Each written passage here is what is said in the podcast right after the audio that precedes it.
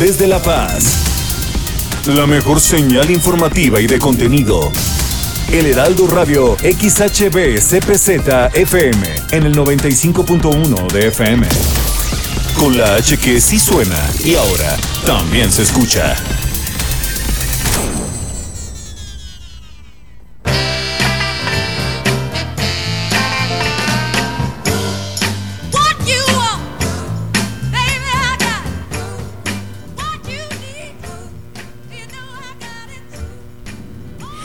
Buenas tardes, estamos nuevamente en este sábado de la mesa, transmitiendo completamente en vivo a través de la señal de Heraldo Radio La Paz en el 95.1 FM. Acompáñenos a partir de este momento y hasta las 7 de la tarde. Vamos a estar hablando de temas que seguramente serán de su interés. Nacheli Rodríguez también en los micrófonos. ¿Cómo estás, mi querida Nash? ¿Qué tal? Un gusto estar de nuevo aquí en la mesa este sabadito que ya se siente un poquito de cambio en el clima. Esperamos que siga así y ya llegue un poquito de frío y se vaya el calor, pero aquí el calor va a llegar a la mesa porque traemos un tema bastante interesante con el que vamos a empezar, ¿verdad? Así es, totalmente un septiembre atípico, ¿no? Bueno, siempre uno dice eso, cada año. Cada año hace más calor, cada año hace más frío, llueve más, etcétera, etcétera. Y bueno, pues el día de hoy vamos a hablar de un tema, entre otras cosas, vamos a hablar acerca del lenguaje inclusivo. Tenemos a dos grandes invitadas que estarán platicando acerca precisamente de este tópico. Que, eh, que cuando uno cree que ya está agotado, pues vuelve a salir algún video, se, vuelve a poner este tema sobre la mesa. Precisamente el día de hoy lo vamos a abordar. También estaremos hablando de salud bucal con el doctor dentista eh, José Peralta. Y vamos a hablar también, nuestra sección de, de, este sábado será la recomendación. Y bueno, pues para ya no darle más largas a este inicio de la mesa, vamos a darle la bienvenida a nuestras invitadas de eh, esta primera hora. Y bueno, tenemos, eh, a ver, permíteme, permíteme, déjeme, déjeme traigo aquí una si quieres voy A ver, si ve presentando antes porque quiero dar una introducción, pero bueno, ah, mejor ah, empieza. No, no, no, empieza tú, empieza Sí, muy bien. Tenemos aquí a Verónica Galindo, mando un saludito por acá. También la transmisión en vivo este a través de Facebook. Este les agradecemos a todos los que nos están sintonizando por radio y por Face. Eh, Verónica Galindo es licenciada en comunicación con especialidad en marketing político.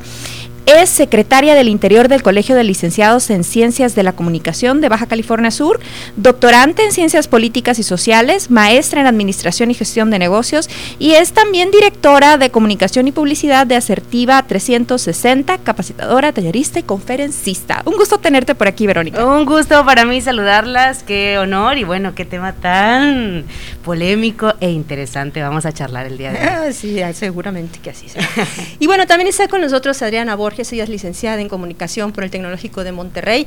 Desde 1996 ha trabajado en publicidad, comunicación social y propaganda en lugares como Monterrey, la Ciudad de México y desde el 2003 aquí en La Paz. Ha participado también en la edición de diversas publicaciones, entre las que destacan Ser Mujer y Petit Comité.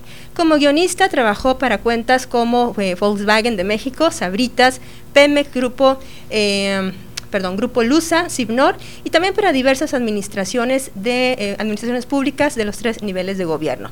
También ha colaborado como redactora en diversos artículos de promoción turística para el Estado, así como en eh, muchos, eh, perdón, promoción turística para el Estado que han sido publicados en medios especializados. Bueno. Además de lentes, necesito pastillas para el Alzheimer, ¿no? Porque no veo, digo, ¿por qué no veo? Claro, me traigo mis lentes. Pero bueno, en fin, los achaques de la edad, chicas. Y bueno, les recordamos que nuestras invitadas eh, van a poder, eh, van a estar participando también de manera interactiva con todas las personas que se quieran comunicar con nosotros a través de nuestra transmisión en Facebook. Recuerden que es totalmente en vivo y en los comentarios ustedes pueden hacer preguntas, eh, aclaraciones o cualquier tipo de participación. Esa, esa va a ser la, la dinámica. Y bueno, Nash, empezamos, ¿no? Sí, sí. Eh, pues bien, como les adelantábamos, el tema del día de hoy, que va a estar, como les digo, candente, porque es un tema que genera mucho debate, eh, pues es el lenguaje inclusivo o también llamado por algunos como lenguaje no binario, ¿no? Eh, para empezar, me gustaría que nos comentaran qué es esto del lenguaje inclusivo. Eh, no sé quién quiere empezar. Claro, por supuesto. Bueno, es que es un tema que me encanta porque... debo decirle, chicas, cuando pensamos en lenguaje incluyente, eh, nos viene a la mente la E. Y es lo único que nos viene a la mente. Sin embargo, el lenguaje, la lengua y el habla son tan, pero tan grandes, un abanico de posibilidades, que no se resume en ponerle o no ponerle la E a una palabra. Eso es lo primero, la primera declaración candente que yo quiero decir esta tarde. Y una, una preguntita, perdón. ¿Es inclusivo o incluyente? Mira, se puede llamar de las dos formas, pero procuramos llamar lenguaje incluyente y no sexista, puesto a que se trata de la inclusión. Eh, y buscar los términos que abarquen a la mayor cantidad de personas sin discriminar a ningún grupo. Eh, alguno, ¿no? Ese es, el, digamos, el, panorama general. No se trata de ponerle e o quitarle e, o, inventar palabras o poner símbolos que no suenan. Se trata de buscar la manera de incluir, de integrar al mayor número de personas sin discriminarles, sin eh, segregar de manera negativa. Entonces, un em, significado muy claro del lenguaje incluyente es toda aquella expresión que busca eh, manifestar escrita verbalmente o a través de cualquier manifestación visual a lo femenino y a lo masculino en un primer momento, pero también a los hombres y las mujeres en un segundo momento y en un tercer momento a las personas. Entonces, es toda expresión en estas dimensiones que busca eh, integrar a todas las personas con todas las características. Así de sencillo. Y no es la E nada más. ¿Cómo es que nace y cuál sería, bueno, obviamente pues su propósito lo acabas de definir, pero ¿cómo es que nace? Mira, nace por una lucha como todas las manifestaciones que han hecho grandes transformaciones a lo largo de la historia. Pero nace justamente para visibilizar en un primer momento a las mujeres, que es una lucha organizada desde hace, pues bueno, muchísimo tiempo, a, raíz eh, de las feministas que han desde trabajado porque podamos usar pantalones hasta el día de hoy por ser eh, visibles en todas las eh, expresiones verbales, visuales y demás. Sin embargo, es justamente el primer esfuerzo. Después se va abriendo el panorama de posibilidades a todas las demás colectivas y colectivos. Es decir, hacernos presentes a partir del lenguaje con la finalidad entonces de decir que existimos mujeres y hombres en todos los entornos y eliminar el masculino genérico, que es básicamente hablar eh, con base en el paradigma del hombre, el hombre como centro del universo. Ah, que no lo es.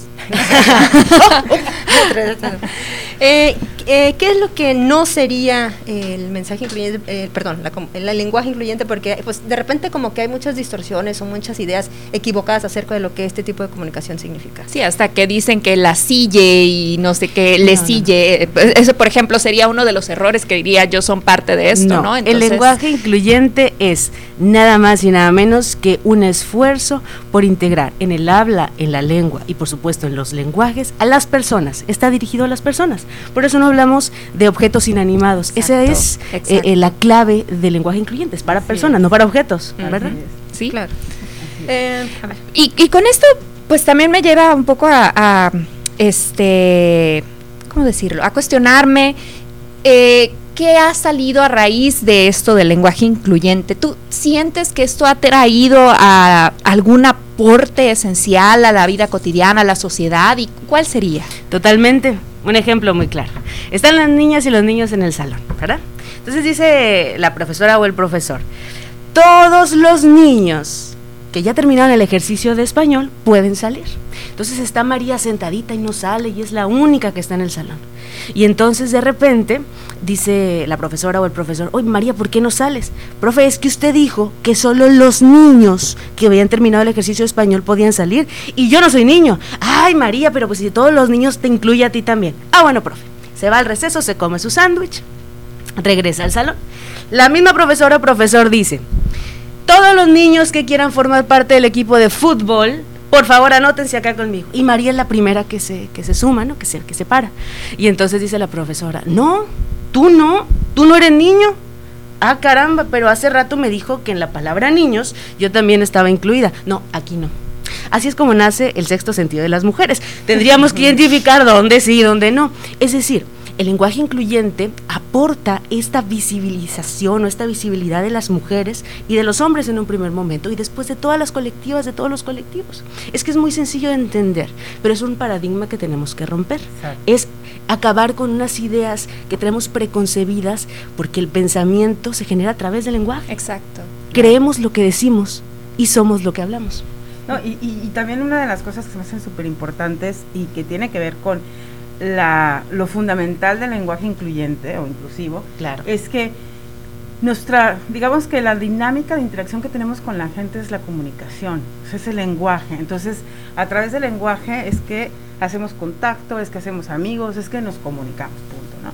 Entonces, si no empezamos a entender de, que el lenguaje es fundamental para el desarrollo de cualquier comunidad o sociedad, para la evolución, pues estaríamos cayendo en un error. Mucha gente dice, no, pero es que no es necesario.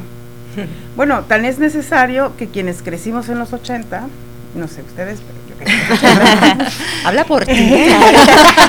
este, recordaremos que cuando hablaban del ser humano se, se hablaba del hombre, ¿no? Claro. Entonces, tú veías un programa y el hombre en la edad de piedra y el hombre. La historia del la hombre. Historia del hombre. Y en realidad estábamos hablando de la historia del ser humano. Ya no se utiliza eso. ahora la historia de la humanidad. Ahora es la historia de la humanidad, es la historia del ser humano. ¿Por qué se ha modificado? Porque impacta. Porque está demostrado que si tú vas modificando el lenguaje, vas contribuyendo a sociedades más justas, más equitativas, este, menos discriminadoras, en Estados Unidos hay muchísimos ejemplos. Yo ahorita con este debate del lenguaje incluyente, mucha gente pone el, ejemplo del el ejemplo contrario de, bueno, en Estados Unidos han hecho muchos esfuerzos por eliminar ciertas palabras este obviamente racistas. Incluso de la televisión, del cine y, hacer una serie de esfuerzos y sigue habiendo racismo. Pues sí, pero yo creo que si le preguntas a cualquier persona afrodescendiente, el racismo que se vive hoy no tiene nada que ver con el que se vivía hace 30 años pero nada que ver. Claro. O sea, sí hay una mesura. Claro que el racismo no, ha acabado, pero ya no es cool ser racista. Es correcto. O sea, ya no está bien visto. Entonces, podríamos hablar que en sí no es una solución al problema, sino una, sino una visibilización al problema. Y una contribución a la solución. Sí, es una, eh, un esfuerzo más aunado a muchos otros, como las políticas públicas, como las reformas de ley, como la visibilización de los propios colectivos y colectivas, pero es una herramienta más y que debe utilizarse desde todas las trincheras, desde los medios de comunicación, desde las y los representantes de los medios de comunicación como ustedes, hasta en la iniciativa privada o en el ámbito gubernamental. Por eso, esta tendencia tan fuerte desde hace 10 años para acá a implementar planes y programas de comunicación incluyente y no existen en todas las dependencias del gobierno municipal, eh, estatal y federal, ¿no? Son manuales que, que, que enseñan a las personas a cómo ser incluyente sin deformar la gramática sin deformar el uso, por supuesto, del léxico como lo conocemos, con la finalidad de que tratemos de integrar en el quehacer cotidiano del habla un esquema incluyente sin buscar otras palabras, tratar de usar las herramientas que ya tenemos para hacerlo incluyente. Y esa es la propuesta, ¿no? Yo creo que es empezar poquito a poco para en un momento más adelante, en el futuro, cuando tengamos la oportunidad de hacer los cambios necesarios, pues en donde ya sabemos que surgen las ideas eh, como en la Real Academia, ¿no? Y hablando de eso, mucho se ha dicho sobre la Real Academia y cómo digamos que el lenguaje ha sido marcado, y bien lo mencionabas también anteriormente, eh, por un sistema patriarcal, ¿no? Pero ahora digamos, ¿qué es el patriarcado? ¿Qué es? A ver, explíquenos para quienes no, no, no, sabemos esta terminología. bueno, se utiliza más el concepto heteropatriarcado, porque el patriarcado eh, como tal no es solo, no es solo que el hombre tenga el poder en la sociedad y como estábamos hablando y la sociedad gira alrededor de la figura masculina y del hombre, sino es el hombre heterosexual. Claro. Por eso es heteropatriarcado, ¿no? Porque ahí ¿quiénes son los que tienen el poder? ¿Quiénes son los que tienen el privilegio? Es el hombre heterosexual, por encima de la mujer, por encima de los homosexuales y de cualquier otra diversidad. Entonces, eh, es, ese es un sistema en el cual hemos crecido desde hace siglos mucha gente cree que el feminismo, y ahí voy a entrar en el, este, es, es el, el, estar en contra de los hombres, o el estar en contra de, es que no, son mujeres que no les gustan los hombres. O que los excluir, ¿verdad? O que los excluir, y, no, se trata, es una lucha contra este sistema heteropatriarcal, que, este, que, no, que, que por su origen, por su naturaleza, no da cabida a la igualdad o sea, a la, verdadera equidad, que puede ser una utopía, pero también puede ser algo que se logre algún día, ¿no? Claro. A la equidad de oportunidades, ¿no? claro, a la igualdad de, ejercer los mismos derechos, tanto hombres como mujeres, y derechos que todos dicen, es que ya los tienen, sí, pero no se ejercen. Así es. Es que ya los tienen, pero en la práctica no, porque en la práctica todavía en este país un hombre gana el doble o gana mucho más que una mujer por el mismo trabajo, una mujer trabaja más por menos sueldo O sea, no hay, no hemos logrado eso. Entonces, cuando hablamos del lenguaje inclusivo como una, una herramienta que nos permita poder visibilizar este, que existimos, ¿no? Este, una, mujeres dentro de una sociedad y, diversidades y que no todo se centra en esta figura eh, masculina, en este androcentrismo, ¿no? Este, pues es, eso nos ayuda. Y a mí me sorprende mucho de gente muy inteligente y de gente que no es particularmente eh, machista o este académicos que se rehusan. Bueno, empezando por la Real Academia, que ahora como la defienden, como si le hicieran caso algún día. Como si acentuaran. Ándale, sí, exacto. Como, si, no se comieran las heces. exacto, o sea, y este y entonces salen unas defensas cuando, como decía ahorita Ver, o sea, la, la verdad es que no se trata de, de, que ahora vamos a hablar todos con la E. O sea, a mí, honestamente, no me dan risa esos memes cuando dicen que mi, mi lenguaje, primer acercamiento era una que Pered en la Pered. Es que eso no es, no estamos entendiendo. Exacto. Claro. Nosotros también que eh, algunas de las... Eh, de las objeciones que se hacen al, al, lenguaje inclusivo que tiene que ver también con algunas posturas de algunos lingüistas en que en los géneros gramaticales no son iguales a los géneros sociales y que la lengua no eh, hay una pequeña distinción entendiendo que nuestro español por ser origen indoeuropeo eh, tiene únicamente dos clases para los sustantivos. Los sustantivos son todas, eh, todos los que se usan para nombrar palabras, ¿no? Sí, claro. Y entonces lo que se necesitaba, y, lo explico con un ejemplo que no es mío, sino que es de eh, Violeta de esta autora maravillosa lingüística que es Violeta Vázquez Rojas, no sé si la, conozcan. Bueno, entonces yo les voy a hacer una pregunta, es, pequeño, a ver, a ver si yo les digo, las niñas, no, los niños se sentaron en las sillas sucios. ¿Quién está sucio? ¿Las sillas o los niños? Para mí los niños. Los, los repetir. Los niños se sentaron en las sillas sucios. Las sillas. Los niños se sentaron en las sillas sucios. Los niños. Los niños, los niños. Los niños. Sí. Ok, bueno, ahora yo les digo. ¿Y las sillas? Ah, cierto. ahora les digo. Los niños se sentaron en las sillas sucias. Las sillas. Las sillas. Ok, bueno. Si se dan cuenta, el adjetivo sucio cambió, ¿no? Sí, hay un cambio de... exactamente. esas dos clases de, eh, ese es el género gramatical, ¿no? Pero no, no porque sea femenino o masculino, sino porque es, es, un es una, una situación de concordancia. Entonces, el, el español tiene dos clases para tener esta concordancia, que casualmente es la O y la A, que no necesariamente tiene que ver con lo femenino o lo masculino. Por ejemplo, si yo digo el mapa, claro, es masculino, claro. ¿no? Si yo digo la mano, es, es, femenino, aunque termine con la O. Pero que es, hablamos del género gramatical. Y ahí voy, a eso voy. Y entonces lo que dicen, lo que dicen muchos para defender que, que no es cierto que, que, la mujer no, que, no tiene nada que ver con el género, ¿no? Eh, con el sistema patriarcal, o con el sistema sexogénero, ¿no? Exactamente, sino que una cosa es este género gramatical que nace, que, eh, antes había únicamente una clase, entonces se tenía que, para definir a las hembras de los animales o de las mujeres, entonces se, se, dio la segunda clase. Y en esa segunda clase, de manera arbitraria, empezaron muchas otras cosas, que eran inclusive animadas, que entraron en la segunda clase y otras quedaron en la primera clase. En la original que quedó para el masculino. Pero como esa clase original, al hablar en plural, incluía a todos, entonces por eso el todos masculino quedó como inclusivo, que no tiene que ver con una perspectiva patriarcal. Yo les pregunto, ¿cuál sería, eh, cuál sería el, debate ante esta postura de, de, algunos lingüistas, ¿no? Como para defender y decir, no, no tiene que ver una cosa con la otra que la lengua, el lenguaje y el habla no pueden separarse de la evolución social. Entonces, si nosotros estamos hablando de que la transformación social ha venido de la mano con la participación activa de todas nosotras las mujeres en diversas esferas que antes habían sido negadas por el simple hecho de ser mujeres, entonces también el habla, la lengua y el lenguaje deben de evolucionar, porque no están muertos, están vivos, más vivos que nosotras juntas.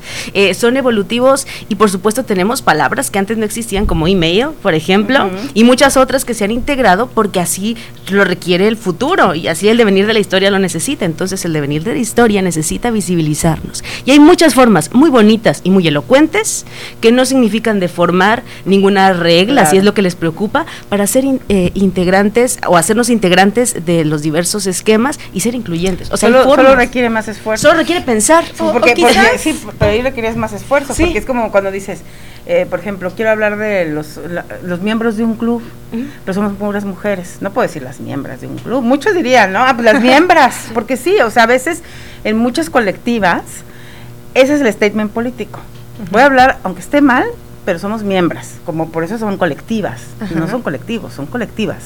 Entonces, pero bueno, si yo le echo tantito coco, sabría, pues, pues no es miembros, pero somos parte de, vamos a hablar de, estamos aquí, este, los, las, participantes, o somos las, integrantes, o las personas que formamos parte del club del Heraldo Radio, estamos muy contentas de recibirles en este espacio. Así es. Completamente. Cuesta un poquito más trabajo. Y en este sentido, retomando un poquito la lingüística, finalmente, eh, y hablando también de la contraparte que ustedes están eh, mencionando, es este pues más allá de, de dónde venga el origen, eh, coincide, ¿no? Coincide con una manera o una cosmovisión, digamos, que donde mente al, hombre entra en el centro de, del, universo. ¿no? Que finalmente, pues yo creo que es lo que lo que importa en todo caso. Y, es que yo siento que en estos movimientos políticos, porque son eso, o sea, lo que es la, lucha feminista y lo que es la lucha de los colectivos, de colectivos para integrarse a la sociedad y ser respetados, se está utilizando el lenguaje como una herramienta. Claro. Entonces realmente yo dudaría mucho que las feministas o que los colectivos quieran cambiar el idioma. O sea, no se trata de decirle a la RAI, por favor, incluya en el diccionario todes. O por favor, son ejercicios que se hacen como manifestaciones de lucha. O sea, si tú ves este y hablas con una, una feminista cuando utiliza palabras, o sea, a veces, pues entre hasta, hasta jugando, o sea, hasta es una, una manera de jugar con el lenguaje rica, de vamos a hablar todo en femenino, ¿no? Claro. Entonces, ay, mi ciela.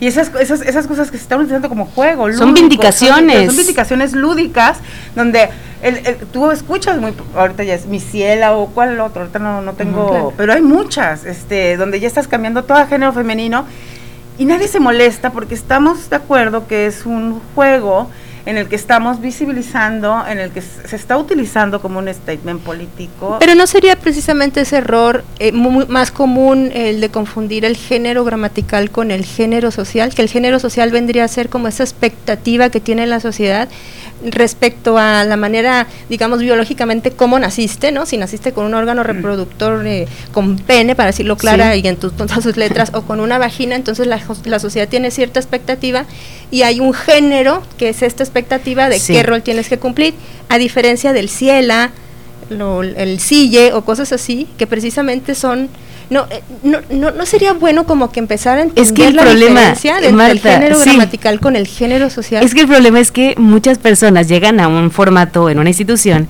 y les preguntan sexo y les preguntan género y dudan dónde poner hombre y mujer y dónde poner femenino y masculino.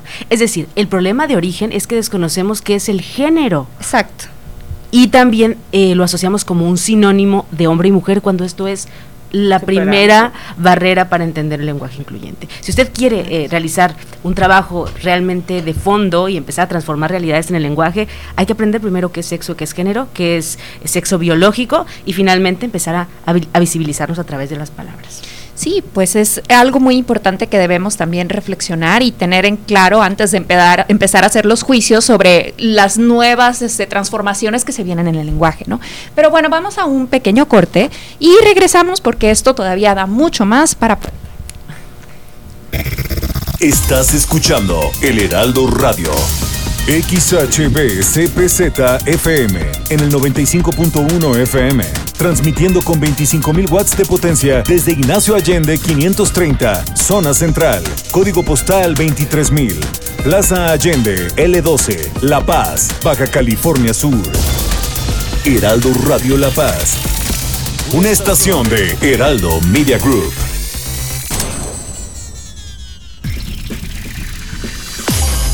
En el 95.1 de FM, Heraldo Noticias La Paz la información más relevante generada al momento.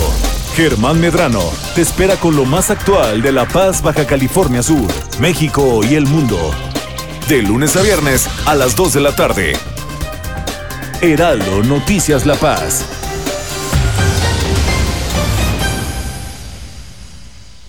No te confíes. Seguimos en pandemia. Al menos 11 millones de personas contrataron una póliza de gastos médicos mayores en México en lo que va de 2021. El incremento provocado por la pandemia de COVID-19 equivale al 8.6%. Cuida tu salud y la de tu familia. Soy Manuel Zamacón y recuerda que seguimos en pandemia. No te confíes. Dialogando con mis psicoanalistas con los doctores Ruth Axelrod, Rocío Arocha y José Estrada. ¿Sientes o piensas que no puedes vivir sin esa otra persona? ¿Tu amor es absoluto e incondicional? ¿Estás dispuesta a hacer lo que sea con tal de que esta otra persona no te deje? ¿No tienes vida propia? ¿Estás celosa todo el tiempo? ¿Controlas el teléfono, los mensajes, eh, las redes sociales de tu pareja? ¿Intentas controlar todas las situaciones? ¿No te sientes libre? Y para mí, la más importante, ¿te sabes divertir solo? ¿Te sabes divertir sola? Alguna vez leí, cuando una persona no sabe divertirse sin su pareja, entonces es codependiente. Sábados, 11 de la mañana, por El Heraldo Radio.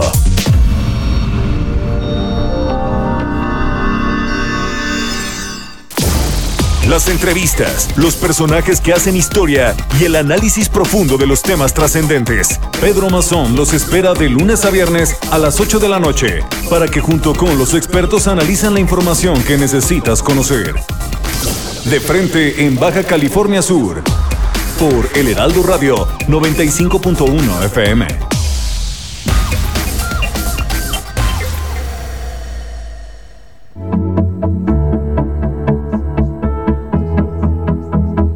Ya viene el regreso a clases. En los planteles escolares, en las escuelas, no habrá ceremonias o reuniones o cosa parecida. En casa también continuemos evitando encuentros familiares o con amigos. De esta forma, cuidas a tus hijos y a sus compañeros. Soy Javier Solórzano. Les recuerdo que seguimos en pandemia y no te confíes.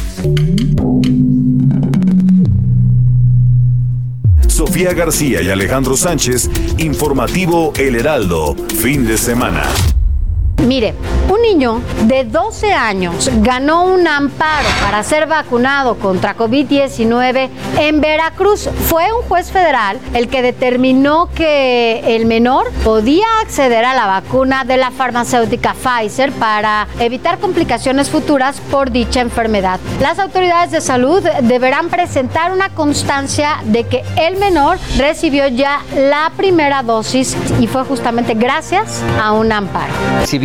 Ya la variante Delta nos puso por tercera vez de cabeza, ahora se detecta un caso de la variante Lambda, el COVID-19 en la capital del país. La Organización Mundial de la Salud ya está investigando y monitorea esta cepa, mientras que autoridades sanitarias de la Ciudad de México afirmaron que la variante Delta sigue siendo la que está predominando. Sábados y domingos de 7 a 10 de la mañana. Heraldo Radio, con la H que sí suena hasta en fin de semana.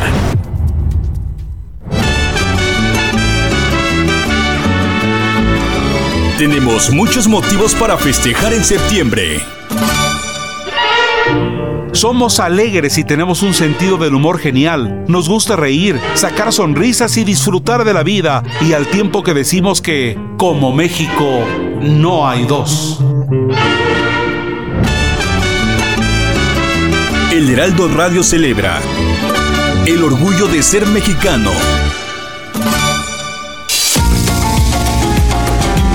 GastroLab, un lugar donde cabemos todos. historia, recetas, producto, materia prima, vinos y un sinfín de detalles que a todos interesa justo les, les quería platicar de algunos de los restaurantes que acabo de visitar y me viene mucho a la mente justo en la, en la región de Vizcaya, pero este restaurante que se llama Surmendi, que ya tiene casi 10 años o poco más de 10 años abierto, es un restaurante que se caracteriza y que a mí me sorprendió por todo el tema sustentable que tiene alrededor de él. Solo que en este lugar pesa más la experiencia y la parte sostenible y la parte responsable que una parte de elegancia simplemente por tenerla. Desde que tú llegas al restaurante te das cuenta que está como colina arriba y cuando llegas hay diferentes espacios en el restaurante. Y una de las cosas que más me llamaron la atención es que había unos troncos de y esos troncos tienen dentro una estructura de metal que ayuda a que con el mismo clima frío que hay y con, con la misma humedad que hay en todo este terreno del País Vasco, se nivele la temperatura sin tener que usar aires acondicionados dentro. Déjate llevar por el chef Israel Arechiga al mundo de Gastrolab sábados y domingos a la una de la tarde por El Heraldo Radio.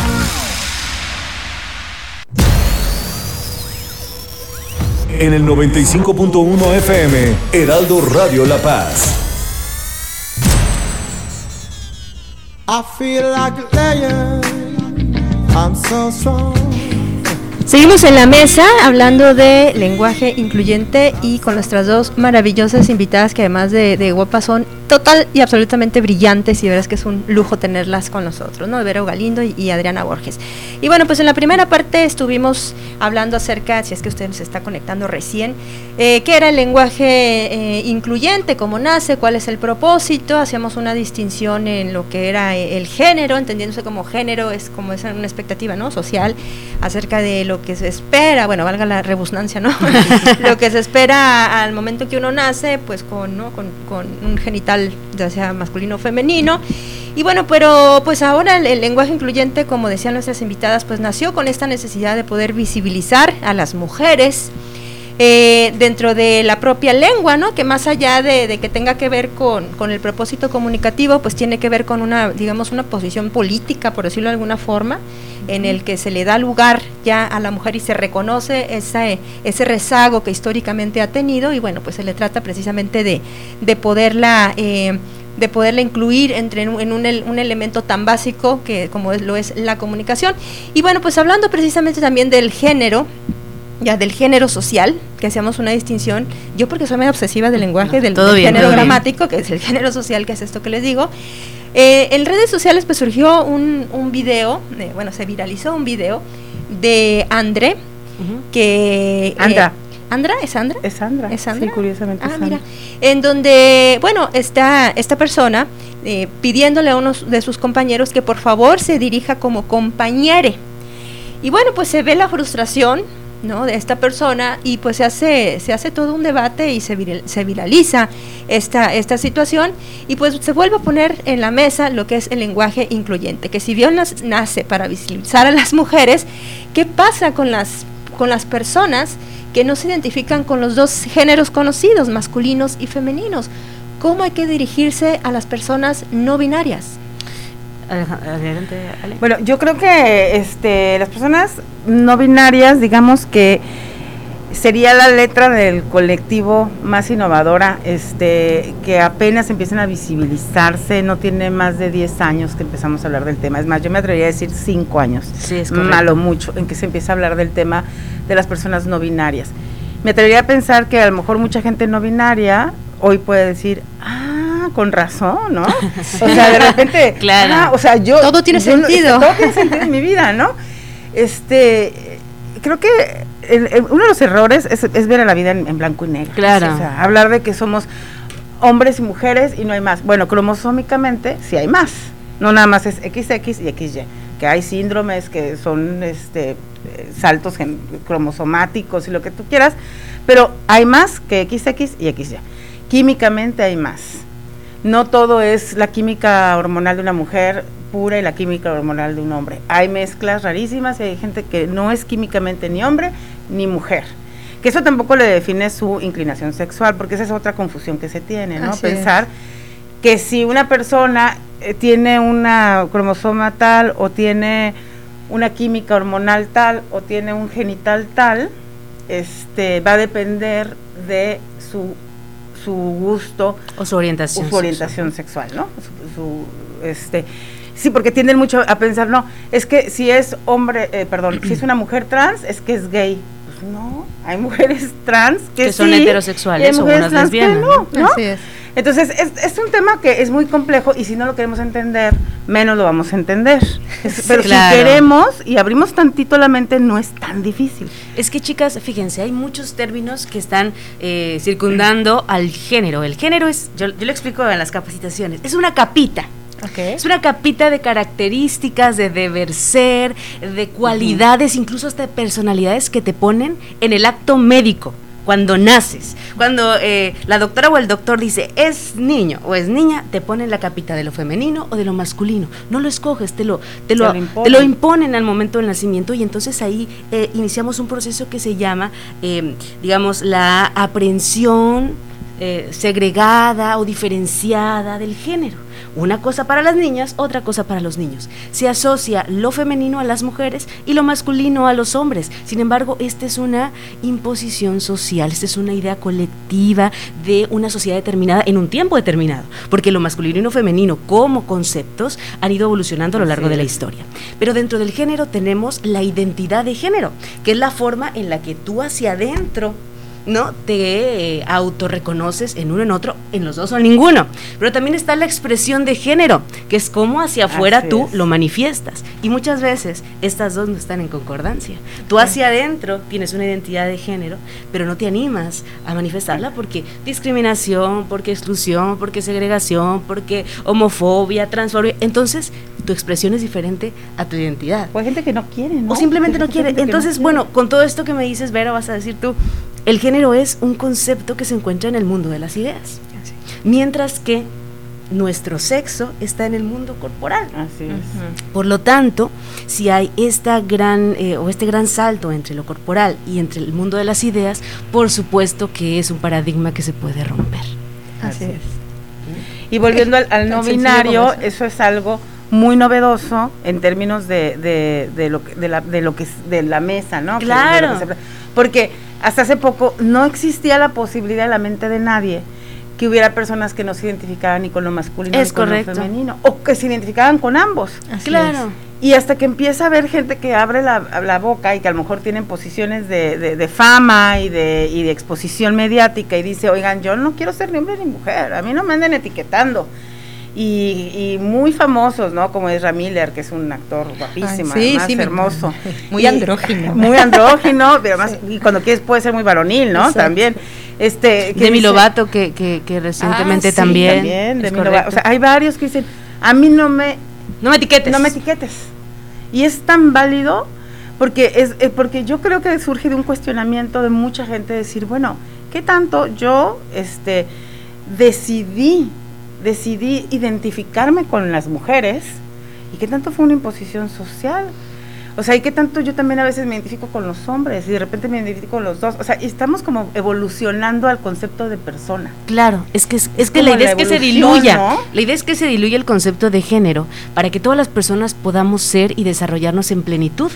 Así. Como, como con las características que, bueno, con las que hemos nacido, con los gustos y preferencias. Y no hablo de la orientación sexual, porque orientación sexual es justamente esa atracción sexoafectiva que tienes por otra persona, que puede tener cualquier identidad y que puede tener eh, cualquier característica. ¿no? Entonces, la idea es diluir el concepto de género. Pero si nos estamos peleando por ponerle una E a las palabras y por desdoblar, decir todas y todos, o por buscar un poquito más allá la forma de integrarnos en los textos o en las imágenes, imagínense qué difícil va a ser todavía romper el paradigma de lo femenino y lo masculino. Entonces, vámonos poquito a poquito, vámonos pasito a pasito. inclusive desde la, digamos, desde las neurociencias, ¿no? Desde, desde ahora cómo se ha avanzado en, en, en conocer más nuestro cerebro y, como, como ustedes bien decían, ¿no? Pues antes era meterlos o, en esta cajita o, en esta otra. cajita y aquí iba identidad de género, este orientación. sexual, atracción, etcétera, etcétera, en esta y en esta y la otra. Y ahora se entiende y se sabe que, bueno, dentro de uno de los modelos propuestos para entender la mente es el de los módulos. Los módulos son como pequeñas partecitas independientes que se encargan, como cajitas, exacto, módulos, que se encargan de, pues, de determinar muchas cosas, ¿no? Inclusive hay un módulo, por ejemplo, para el lenguaje escrito, otro módulo para el habla, otro módulo para la, lectura, eh, otro módulo de memoria de largo plazo, corto plazo, etcétera. Y también han descubierto, o también, no lo descubierto, sino también se ha propuesto que hay un módulo relacionado con la identidad un módulo que corresponde a la orientación sexual, a la identidad de género, etcétera, etcétera. Entonces, si nosotros podemos concebir que existen todas estas distintas cajitas, pues entonces ya vamos a poder entender que por qué un transexual no necesariamente tiene que ser un, homosexual, me explico, ¿no? Cuando de repente como que se mezcla todo y se, puede, se, se, se cree inconcebible ver más allá de un hombre y una mujer. ¿Ibas a decir algo? No, no, eh, pues mira, prácticamente yo siento que para muchos puede sonar bastante complicado, y sí es un poco complicado eh, en primera instancia poder comprender todo esto, puede ser un poco engorroso, pero es cuestión de irse familiarizando. Pero creo que el secreto de todo esto radica un poco en la humildad y el decir, ¿sabes qué? reconocer que soy completamente ignorante del tema, pero que estoy dispuesto, dispuesta o dispuesta ahora. Que soy una este, persona con la disposición. exacto. exacto. Sí, o sea, que tienes disposición para poder aprender y aceptar los cambios en el lenguaje y no a primera instancia pues rechazarlo, ¿no? Porque comentábamos justo en el break cómo pareciera que yo estoy muy segura que sí, que detrás de ese rechazo a los pequeños cambios de, o evoluciones que hay en la lengua, hay una proyección de rechazo, pero realmente a las nuevas identidades de, este, de las personas, ¿no? Claro. Y, bueno, ni siquiera nuevas. Una mujer lesbiana que se identifique con el género femenino, que le gusten las uñas largas y el cabello largo, ¿cómo puede ser lesbiana? No, no, no, no, no, es que no es posible que seas homosexual porque es que e, eres tan mujer. No parece, no parece. Bueno, ¿quién dijo que las mujeres lesbianas no podían tener estas características o que los hombres que se asocian y que han, aprendido a ser masculinos y así quieren serlo no pueden ser homosexuales. Es decir, eh, tenemos que abrir nuestra mente para poder evolucionar como humanidad y de esta manera dejar un legado mucho más igualitario, mucho más abierto y sobre todo con pleno desarrollo a la persona para los que vienen atrás. Y, también es una cuestión de respeto, ¿no? Respeto es tan sencillo como respeto al otro. Yo creo que empatía. Yo creo que ahí, ahorita que, que, hablaban de, que este rechazo tiene mucho que ver con sí una especie de discriminación no a veces consciente ah, de muchas claro, ¿no? o sea, que es soterrada por ahí. Este y dicen, yo tengo un amigo que es que yo tengo un amigo que es no, no, yo, Así, yo, lo acepto, yo lo acepto. Como si con eso ya se liberara, ¿no? Yo yo una, un contacto que, que tengo en, en Face que no es no es homofóbico para nada, o sea, este no es la, la, la, percepción que tengo. De repente, hablando de este lenguaje inclusivo, me dices que al rato van a querer que les digamos a una persona porque le gusta ladrar perro. espérate, pero es que me estás dando el mismo argumento de quienes hablan del matrimonio igualitario y lo eh, comparan con que al rato se van a querer casar con delfines o con perros, o sea, la zoofilia la comparan con la homosexualidad. claro. son cosas distintas, pero los transespecies también existen, ¿eh? No, claro, pero, o sea, sí, sí, pero ese es otro modelo, eso, ese es otro módulo de la mente. sí. Pero, pero no, escúchenme, ¿no? Y de hecho, digo, hago, un paréntesis, perdón, pero de hecho hay un módulo específico para reconocer a los individuos de tu propia especie y a los de las otras. Entonces, oh.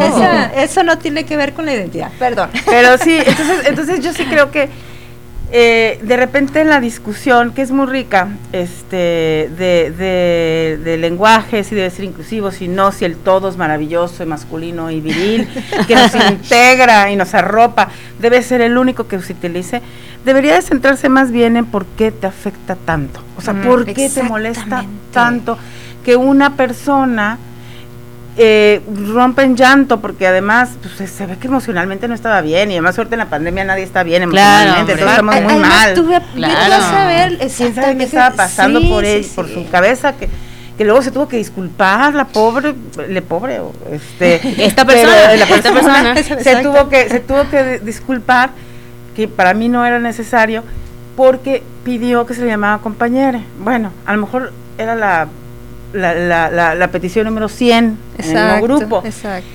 Y, y, recordemos que es gente también muy discriminada y tiene todo su derecho a decir, bueno, si te estoy pidiendo que me digas así, ¿por qué no puedes?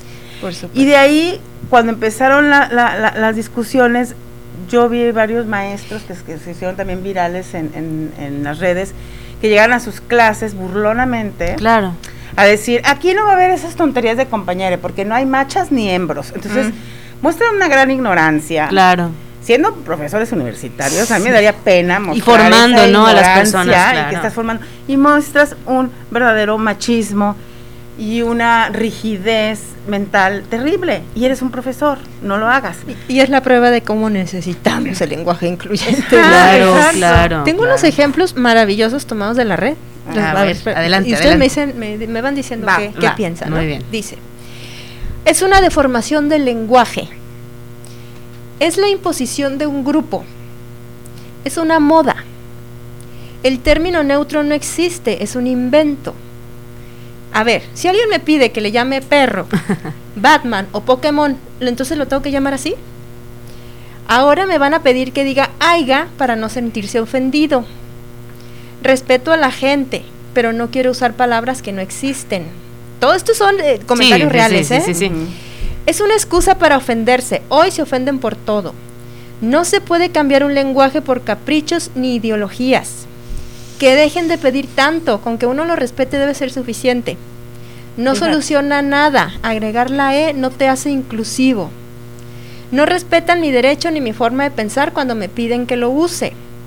Hay otras maneras de mostrar apoyo y respeto sin necesidad de cambiar el lenguaje. No existen otros géneros. Lenguaje incluyente es hablar en lenguaje braille y de señas, no cambiar una tontería como la E. A ver, ¿qué, qué, les...? sí, hay uno por uno. paréntesis. Me da mucha risa estos últimos que, que empiezan a hablar de que la inclusión no nada más es la inclusión a los colectivos, y empiezan a hablar de y hay un personas con discapacidad y, personas con discapacidad. Y mm. nunca los he visto en su vida luchar por por ninguna de, por reivindicar a ninguna persona con discapacidad o por querer aprender lenguaje de señas o algo. ni por ni por ir a, a, cuidar a, los viejitos con discapacidad ni por hacer nada absolutamente por ellos. Entonces ahora resulta que ahora ya este muy inclusivo yo creo que aquí hay que hay que hacer una distinción. Lenguaje incluyente y no sexista si nos ponemos a indagar claro que integra a todas las poblaciones. Integra a las personas con discapacidad, a las mujeres, a las niñas, a los niños, a las y los adolescentes, a todas las colectivas y todos los colectivos. Y cada uno tiene su estudio y cada uno tiene su forma para ser trabajado. Ahora, estamos hablando en este caso específico de una persona que se considera no binaria. En este sentido, pues es una lucha eh, reciente, como bien lo decía Adriana, es una lucha que todavía debe de, como todas las demás, pulirse pero eso no significa que estemos tratando de deformar el lenguaje o que estemos tratando de cambiar los idiomas o que vayamos a, eh, eh, a pelear por simplemente estar presentes y visibles en donde nos corresponde. Es que no queremos ni más ni menos, solo queremos los derechos que nos corresponden. Entonces no hay pelea alguna. Hay palabras que se encuentran. Si la preocupación es eh, no caer en fallas gramaticales o no caer en una redacción muy robusta o, la economía del lenguaje, jamás habían usado el término, pero ahora todo el mundo lo usa.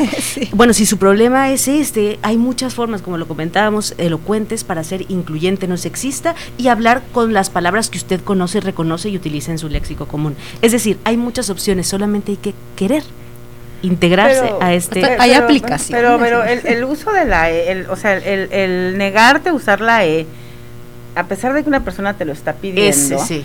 yo creo o sea y, y, y además que digan es que porque no existe según quién, o sea, según tú ya decidiste que no existe la gente, según la, la, persona no, no, no, no, no, pero me refiero a los no binarios, porque van más allá. Es que no existe ese tercer género. Así es. O sea, ellos ya decidieron que eso no existe. Entonces, por eso, ¿por qué les voy a poner la E?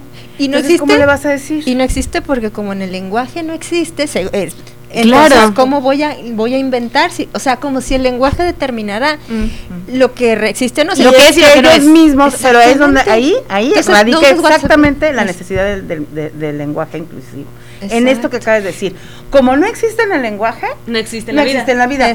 Y debería ser al revés. Como sí existe en la vida, utilízalo en tu lenguaje. Y porque regresamos. lo vas a visibilizar y vas a entender que sí existe. Y regresamos al minuto uno de, de la mesa del día de hoy.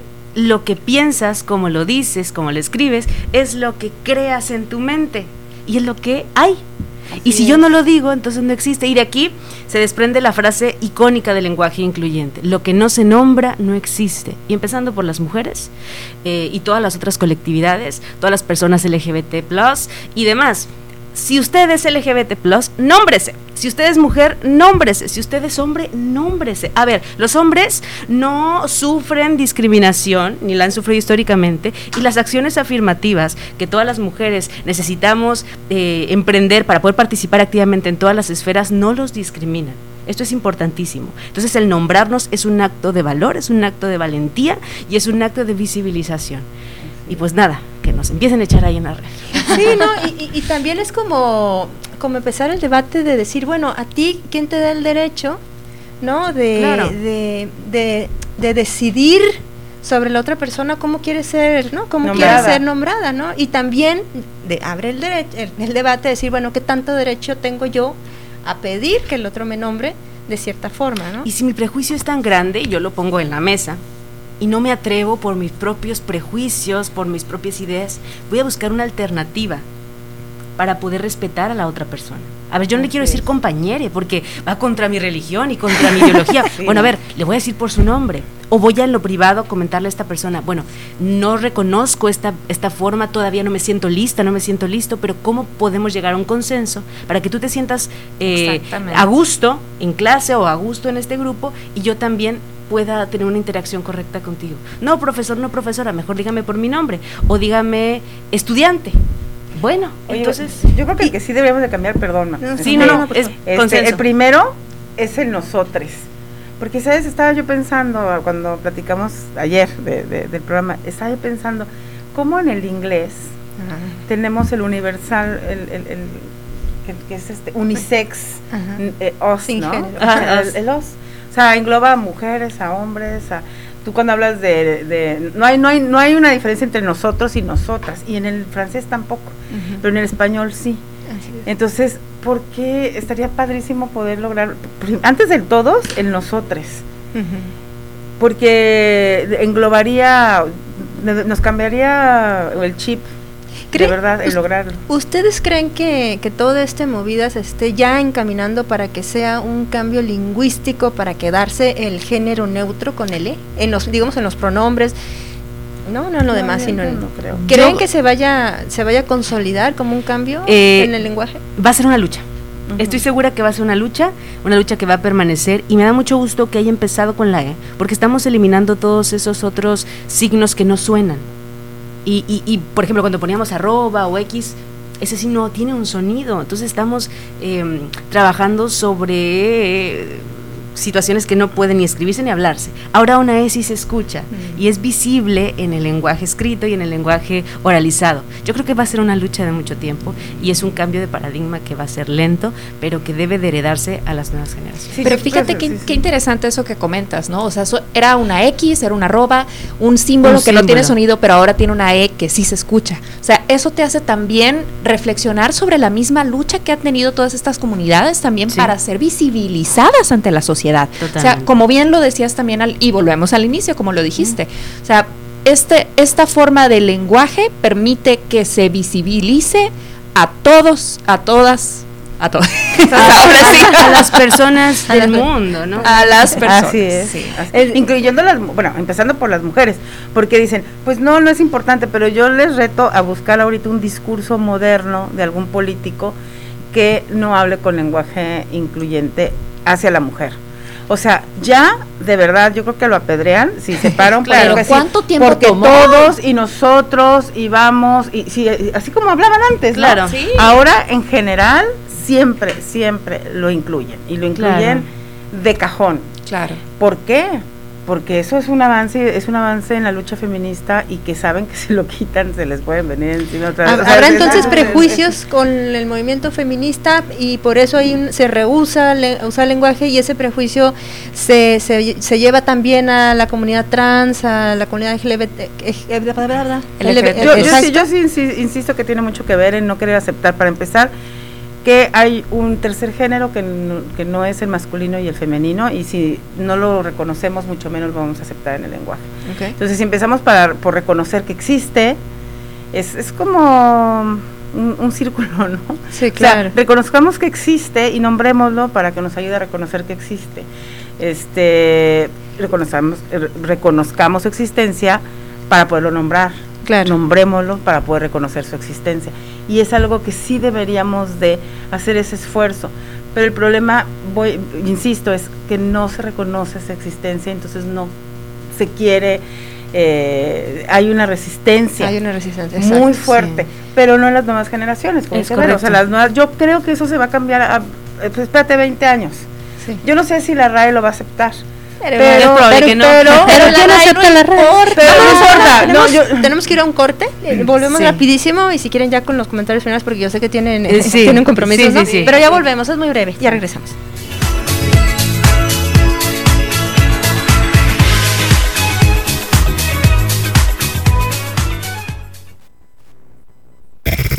Estás escuchando El Heraldo Radio. XHB CPZ FM en el 95.1 FM, transmitiendo con 25.000 watts de potencia desde Ignacio Allende 530, zona central, código postal 23000, Plaza Allende L12, La Paz, Baja California Sur. Heraldo Radio La Paz, una estación de Heraldo Media Group.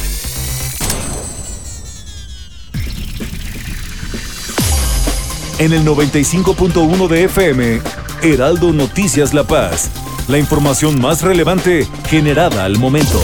Germán Medrano te espera con lo más actual de La Paz, Baja California Sur, México y el mundo. De lunes a viernes a las 2 de la tarde. Heraldo Noticias La Paz. Habla Andrés Manuel López Obrador. Dijimos que íbamos a cambiar la política económica y cumplimos. Por el bien de todos, primero los pobres. Progreso pero con justicia. En esta oficina se recibe, se atiende a empresarios, a banqueros, pero también en esta oficina se aprueba el presupuesto para las mayorías, para los pobres. El secretario de Hacienda, Rogelio Ramírez de la O, tiene esa misión. Estoy aquí para servir al pueblo de México. Hechos, no palabras. Tercer informe, Gobierno de México. No te confíes, seguimos en pandemia. Usa correctamente el cubrebocas. Portarlo durante mucho tiempo puede ser incómodo, pero es la forma más segura de protegerte del COVID-19 y no provoca intoxicación por dióxido de carbono ni hipoxia. Yo soy Sofía García, recuerda, seguimos en pandemia. No te confíes. Mario Maldonado en Bitácora de Negocios. Bueno, pues eh, qué eh, relajo se armó con este asunto de los derechos eh, especiales de giro que otorga el Fondo Monetario Internacional a buena parte de los países con los que tiene algún tipo de trato, como el caso de México, por ejemplo, que entre otras cosas tiene contratada esta línea de crédito flexible ya dijo el gobernador del Banco de México, Alejandro León, que sí se puede. Ya lo dice ahora el director jurídico del Banco Central. Y pues, ¿cómo queda ahora Gerardo Esquivel? Pues parece ser que que ya no quedó tan bien y se van a usar estos recursos como dice el presidente. Así que vaya enredo. Lunes a viernes, 6 de la mañana, por El Heraldo Radio.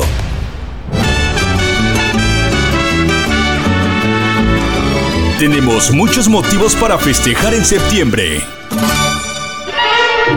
Somos alegres y tenemos un sentido del humor genial. Nos gusta reír, sacar sonrisas y disfrutar de la vida. Y al tiempo que decimos que, como México, no hay dos. El Heraldo Radio celebra el orgullo de ser mexicano. Me lo dijo Adela.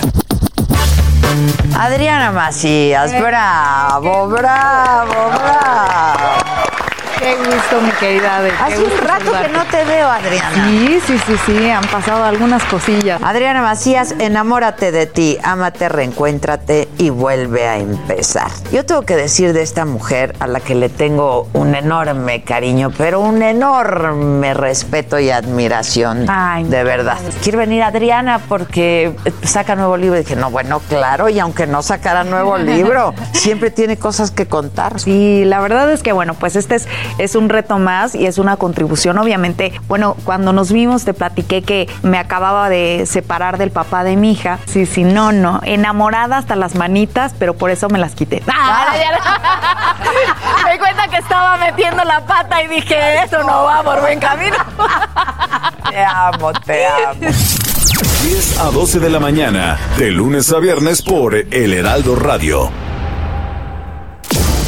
Las entrevistas, los personajes que hacen historia y el análisis profundo de los temas trascendentes. Pedro Mazón los espera de lunes a viernes a las 8 de la noche para que junto con los expertos analizan la información que necesitas conocer.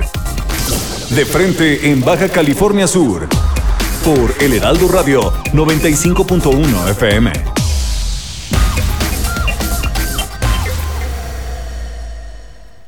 No te confíes, seguimos en pandemia. La variante Delta no solamente es la más contagiosa del COVID-19, se parece mucho a una gripa. Ante síntomas como tos o fiebre, hazte una prueba. Yo soy Hiroshi Takahashi y yo sí me lo pongo. Desde La Paz, la mejor señal informativa y de contenido. El Heraldo Radio XHB CPZ FM en el 95.1 de FM. Con la H que sí suena y ahora también se escucha.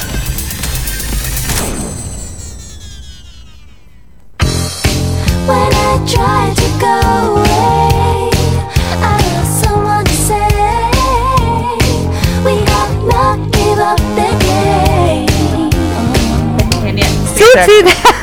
Ya bueno, tenemos ahora- otro debate. No, me encanta, me encanta el, el- el debate y se arma con, con- sí, sobre ¿verdad? todo por cuando tenemos invitadas, ¿no? Como ustedes que, que Sí, favorecen este intercambio sí, de ideas claro. maravilloso y que de agradecemos muchísimo. Y bueno, ya para terminar el tema, porque sabemos que ahorita se tiene que ir, eh, comentarios finales, chicas.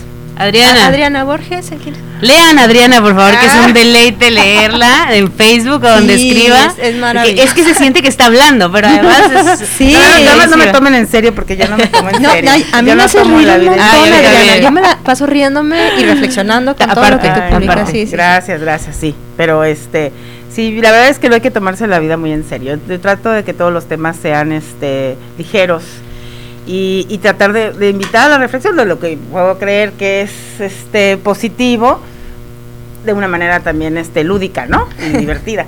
Pero bueno, volviendo al tema, creo que sí hay que reflexionar básica, principalmente en qué es lo que nos está haciendo ruido como sociedad para este, rechazar un lenguaje que lo único que pretende es visibilizar a una, comu- una comunidad relativamente nueva en cuanto a, a- en cuanto a, a- a lo que podemos entender no de, de ellos o sea es y a mí me da mucho gusto además que cada vez este se esté visibilizando más estos temas.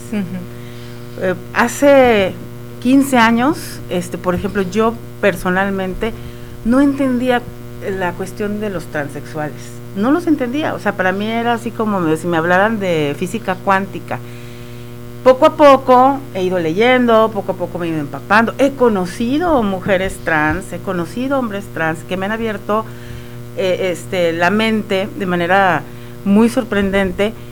Y hoy ya entiendo, puedo decir, no, no puedo decir que ya entiendo porque se me da muy soberbio, pero ya puedo entender más de qué se trata, ¿no? Puedes empatizar un Puedo poco empatizar más. mucho más y entender de qué se trata. Ah, órale, o sea, o sea que un transexual no tiene nada que ver con un homosexual, pero no tiene, no, o sea, Claro. que lo entiendes.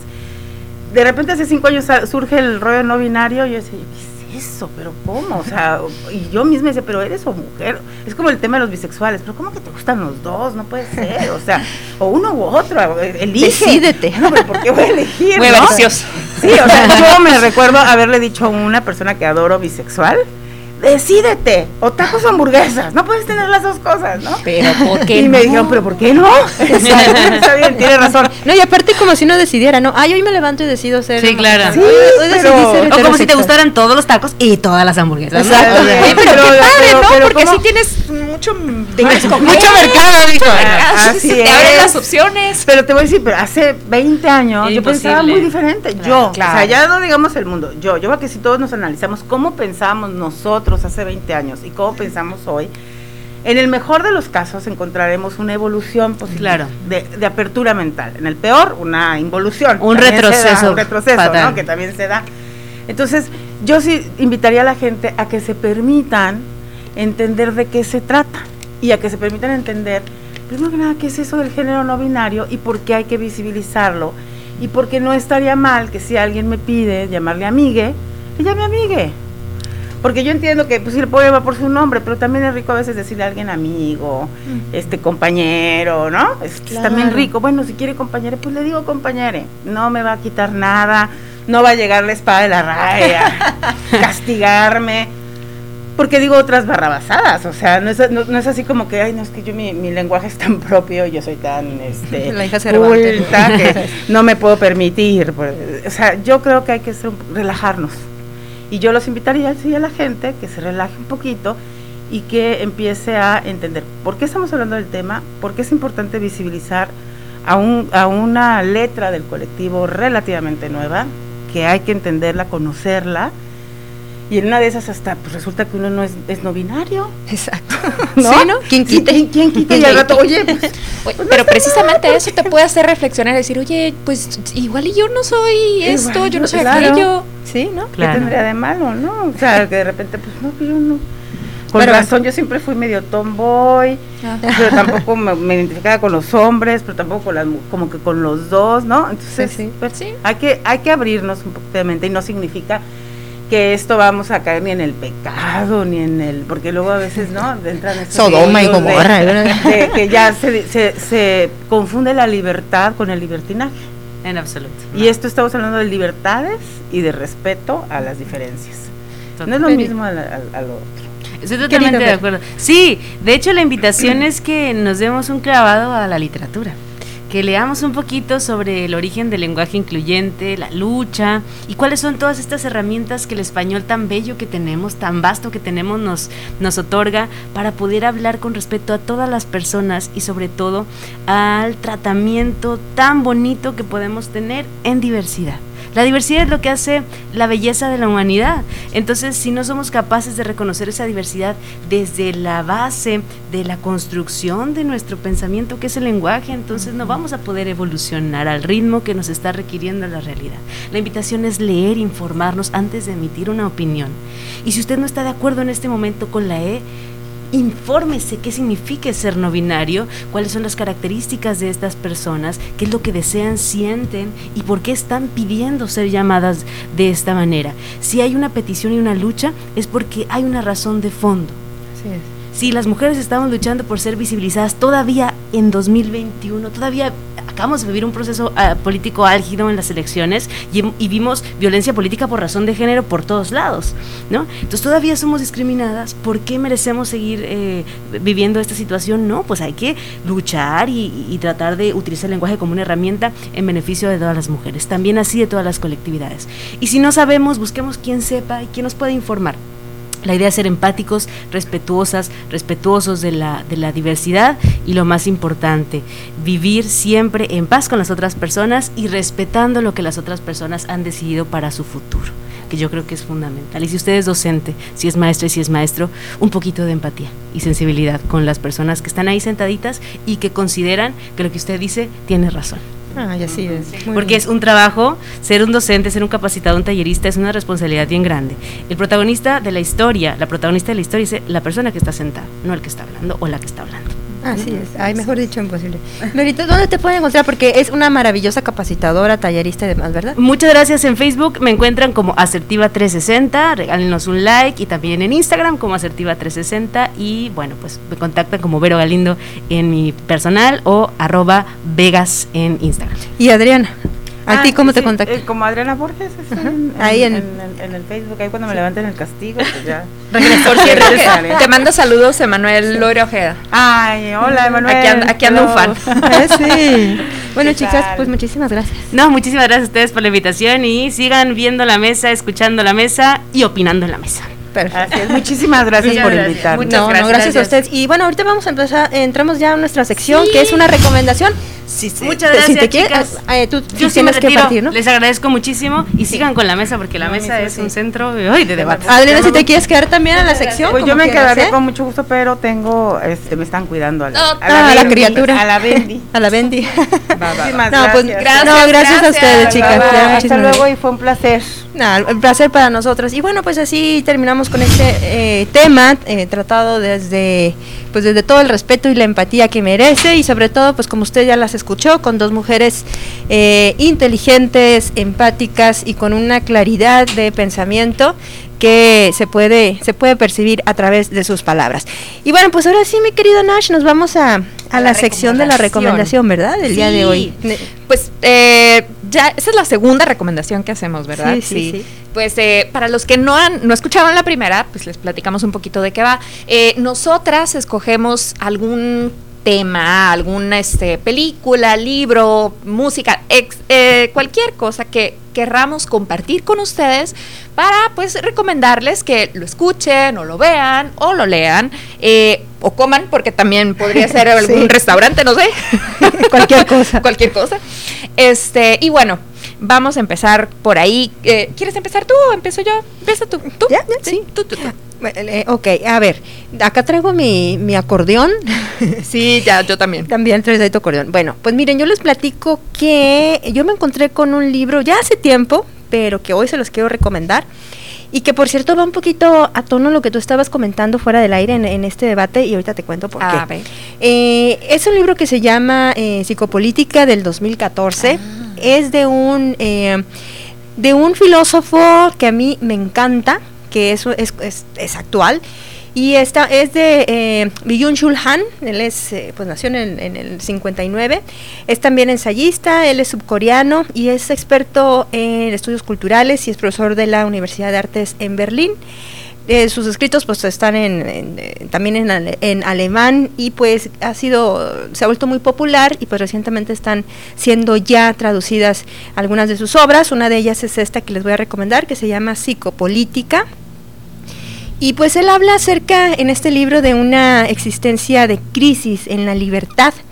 Él apunta o dice que nuestra sociedad actual eh, está creando seres que se creen libres, pero que, que la libertad la conciben como, como un proyecto que se arman de manera independiente y, y, el, y para poderlo alcanzar se exigen demasiada presión externa. O sea, no es que haya fuera de nuestras propias... eh, de nuestros propios intentos o nuestros proyectos eh, alguien que nos esté presionando, sino nosotros mismos estamos muy metidas en, estas, eh, en esta idea del rendimiento y de producir y de ser emprendedores y que es muy funcional para el capitalismo o el neoliberalismo. sí.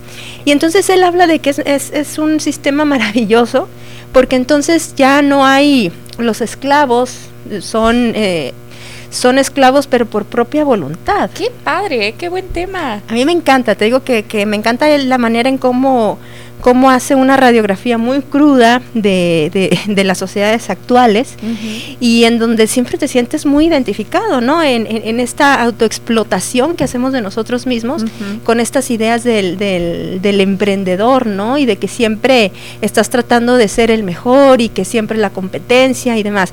¿Y qué pasa? Pues eh, que se vuelve eh, eh, una autoexigencia y en el que ya no te cuestionas el sistema, sino te cuestionas a ti mismo si no puedes lograr todo esto que tienes, ¿no? Y, y mira, y se traduce con la, con la frase típica de que el- el- es pobre el que quiere.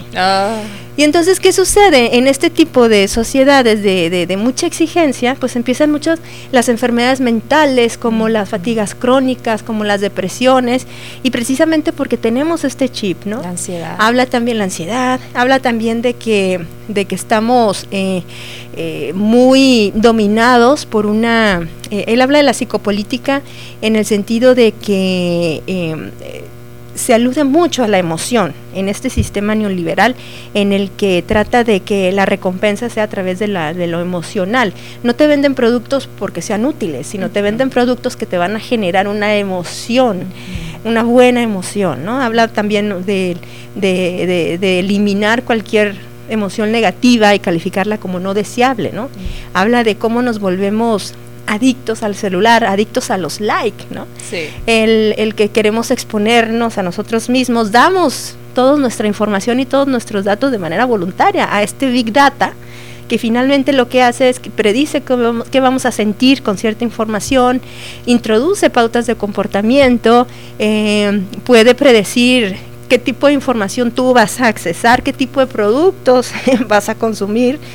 Y entonces se vuelve, uno se vuelve esclavo de sí mismo, de sus emociones y de estas ideas, ¿no? Que controla. Entonces es una, es un, es un, eh, es un libro muy sencillo, eh, prácticamente es un ensayo que realmente se lo recomiendo mucho. Está ya, como les digo, ya está traducido en español. Y, es, y él, eh, bueno, el, el nombre es, por ahí se los dejo, sigue en la descripción porque pues es, es subcoreano y es medio difícil. Es Byung, es B grande, Byung Shulhan. Y no sabemos el nombre en español. Juan. Y está muy lindo, ¿no? Entonces ahí por uno, uno de repente se siente identificado, ¿no? Por ejemplo, esas personas que de repente, no sé, son adictos a los likes, a las Sí. selfies y todo este tipo de cosas. Pues es toda la sociedad de consumo en la que vivimos Sí. y meritocracia, ¿no? Así es, y, y es esta recompensa, ¿no? En, en lo emocional. Y bueno, esa es mi recomendación, es el libro Psicopolítica de Byung Shulhan, de- eh, que fue eh, publicado en el 2014. Mira, yo no iba a recomendar esto, o sea, nada más lo voy a meter así como tantito porque me hiciste recordar un libro que se llama, eh, el, el libro es en inglés, se llama Willing Slaves of Capital, que quiere decir esclavos eh, voluntarios del capital. Y está muy bueno, por cierto, que es de Frederick London. Este, este libro hace una comparación de Spinoza y Marx este, sobre el deseo, que está muy bueno también. Pero bueno, me voy a lo que realmente quería Sí. recomendar. Maravilloso, por cierto, también el libro de Conociendo a Spinoza, ap- aprovechando, ¿no? Espino- eh, Spinoza, que es este eh, filósofo maravilloso que en su momento fue un revolucionario, inclusive este del, del propio eh, del judaísmo, Claro, este, fue, sí. en fin, que fue eh, casi casi expulsado y fue en ese entonces excomulgado y demás, por, ser un revolucionario de su época, ¿no? Y que es Pero así siempre pasa, los, las personas que traen las grandes ideas y las revoluciones del pensamiento son las que son hechas al lado, ¿no? Así es. Así, así han quemado a las brujas en las hogueras. Así es, tal cual. Tal cual. Perdón, perdón. No, no te preocupes, mira. Yo les quiero recomendar una película, que por cierto está en YouTube y en, en, el, en los comentarios de, de la transmisión en vivo ahí les voy a pasar el link. Ay, buenísimo. Sí, es una película que aparte que me agrada la idea de recomendar esto porque es un cine que muchas veces al ser tan digamos occidentalizados nosotros y estar tan en Baja California Sur específicamente tan influenciados por la industria cinematográfica americana, pues no no tenemos acceso libremente a lo que se hace en otros países por desconocimiento, por falta de promoción, etcétera, ¿no? Eh, entonces, esta película es una película de origen iraní, es un poco ya viejita, es de 1990, pero no por ser de esa época quiere decir que sea menos valiosa. Tiene algo muy interesante, pero bueno, el nombre de la película se llama Close Up, es del director Abbas Kiarostami, y esta película es una... eh, se- al género se le llama docuficción, que es muy interesante. El, la- este género, el doc- la docuficción, es una mezcla del documental y la ficción. Es decir, que aquí se va a captar la realidad como es, como pasó, pero a la vez se van a introducir elementos que pueden ser irreales o ficticios para este, cambiar un poco la narrativa de la historia, pero tener finalmente eh, la intención de darle más fuerza a la representación de la realidad con la expresión artística. Esta película está muy interesante porque es sobre un suceso real, como les decía, pues es documental ficción, eh, que pasó en Irán. Eh, una persona que era fanática del cine, fanática, fanática del cine, de repente se ve eh, en, un, en un transporte público y alguien lo identifica como un director muy famoso de Irán también, que se llama Mohsen Makafaldov. Eh, y le dice a una señora, oye, es que tú eres este director, que no sé qué, y el muchacho que era fan del director se queda así como, ay, sí, sí soy. Entonces, toda la película va a relatarnos cómo este, esta persona eh, va a engañar a la familia y a más personas pretendiendo ser este director de cine. Al punto tal que este pues hay un desenlace hasta eh, digamos le- legal no porque pues está pretendiendo una identidad falsa. Pero está muy muy buena la película. Eh, eh, Abbas Kiarostami tiene un lente precioso y además no nada más la recomendación va porque la historia es muy muy buena. Eh, van a ver fotografías lindísimas, pero además, si tienen la oportunidad de buscar más películas de este director, de Abbas Kiarostami, eh, les aseguro que cada película que vean de él les va a dejar con una enseñanza. Porque no nada más es que relate historias de una manera bellísima y veamos también imágenes muy, muy bellas, pero él es un, un maestro un maestro. Es más, busquen entrevistas así, entrevistas como tal hacia Abbas Kiarostami y les va a dejar con una enseñanza. Lamentablemente él falleció en 2016, pero este, quienes estamos aquí tenemos la oportunidad, yo les recomiendo que busquen su obra y definitivamente vean esta película que les digo, Close Up, se les paso el, el enlace ahorita y este, está en YouTube, así que aprovechen, está subtitulada al español porque pues yo no hablo persa, pero este, está muy interesante y, y esa es mi recomendación. Repítenos el nombre. Close Up. Ay, tenemos todavía cinco Sí. minutitos. Ah, y fíjate que hablando de películas iraní, eh, no sé si a, a lo mejor tú que tienes más en el radar a, a este director, hay una película maravillosa, también iraní, que también ya viejita de los años noventas, que habla, es la historia de dos niños, de, un- de unos niños que corren, que, ay no, eh, bueno, voy a traer el dato para la, próxima vez. sí. Es de eran las películas más emotivas y tiernas con un argumento tan sencillo que es como eh, dos hermanitos van corriendo siempre a la escuela. Eh, una hermanita eh, no tienen zapatos, más que un par de zapatos, y la hermanita en el trayecto pierde uno de sus zapatos. Y su hermanito lo que quiere es participar en unas carreras eh, cuyo premio son unos, unos tenis. Entonces se ve cómo él empieza, o sea, niños chiquitos empieza a esforzarse para poder competir en esta carrera. Ya no les voy a decir más, voy a traerles el dato Sí, para el próximo. tráelo. No sabes la maravilla de película. Si alguien nos está escuchando y, e identifica el argumento y por ahí identifica también el nombre, ahí se los, se los encargo mucho. Fíjate que ahorita este que mencionabas esto de los niños, él también, Abbas Kiarostami, tiene una película que no, qué bárbaro, es preciosa y es, es de niños, pero es la ves y te quedas, ay, se te hace el corazón, ¿La no de- sé. la de es- las tareas? Es, es- se llama ¿Dónde está eh, la casa de mi amigo? Ay, sí. la viste? Ay, sí, está Ay, hermosa esa película, maravillosa, también sencilla, sí, Sí, sí, sí, súper, súper bonita. Y de hecho, es una trilogía sin querer haber sido una trilogía.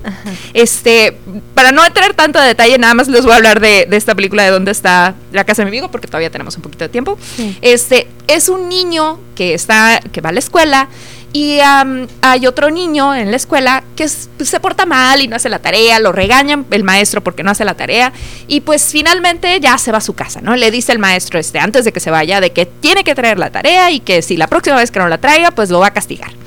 Entonces el, el, eh, uno de los niños se da cuenta que su amiguito olvidó el cuaderno y entonces el niño hace toda un- una trayectoria, un viaje así para poderle llevar el cuaderno al otro niño, pero no sabe dónde está su casa.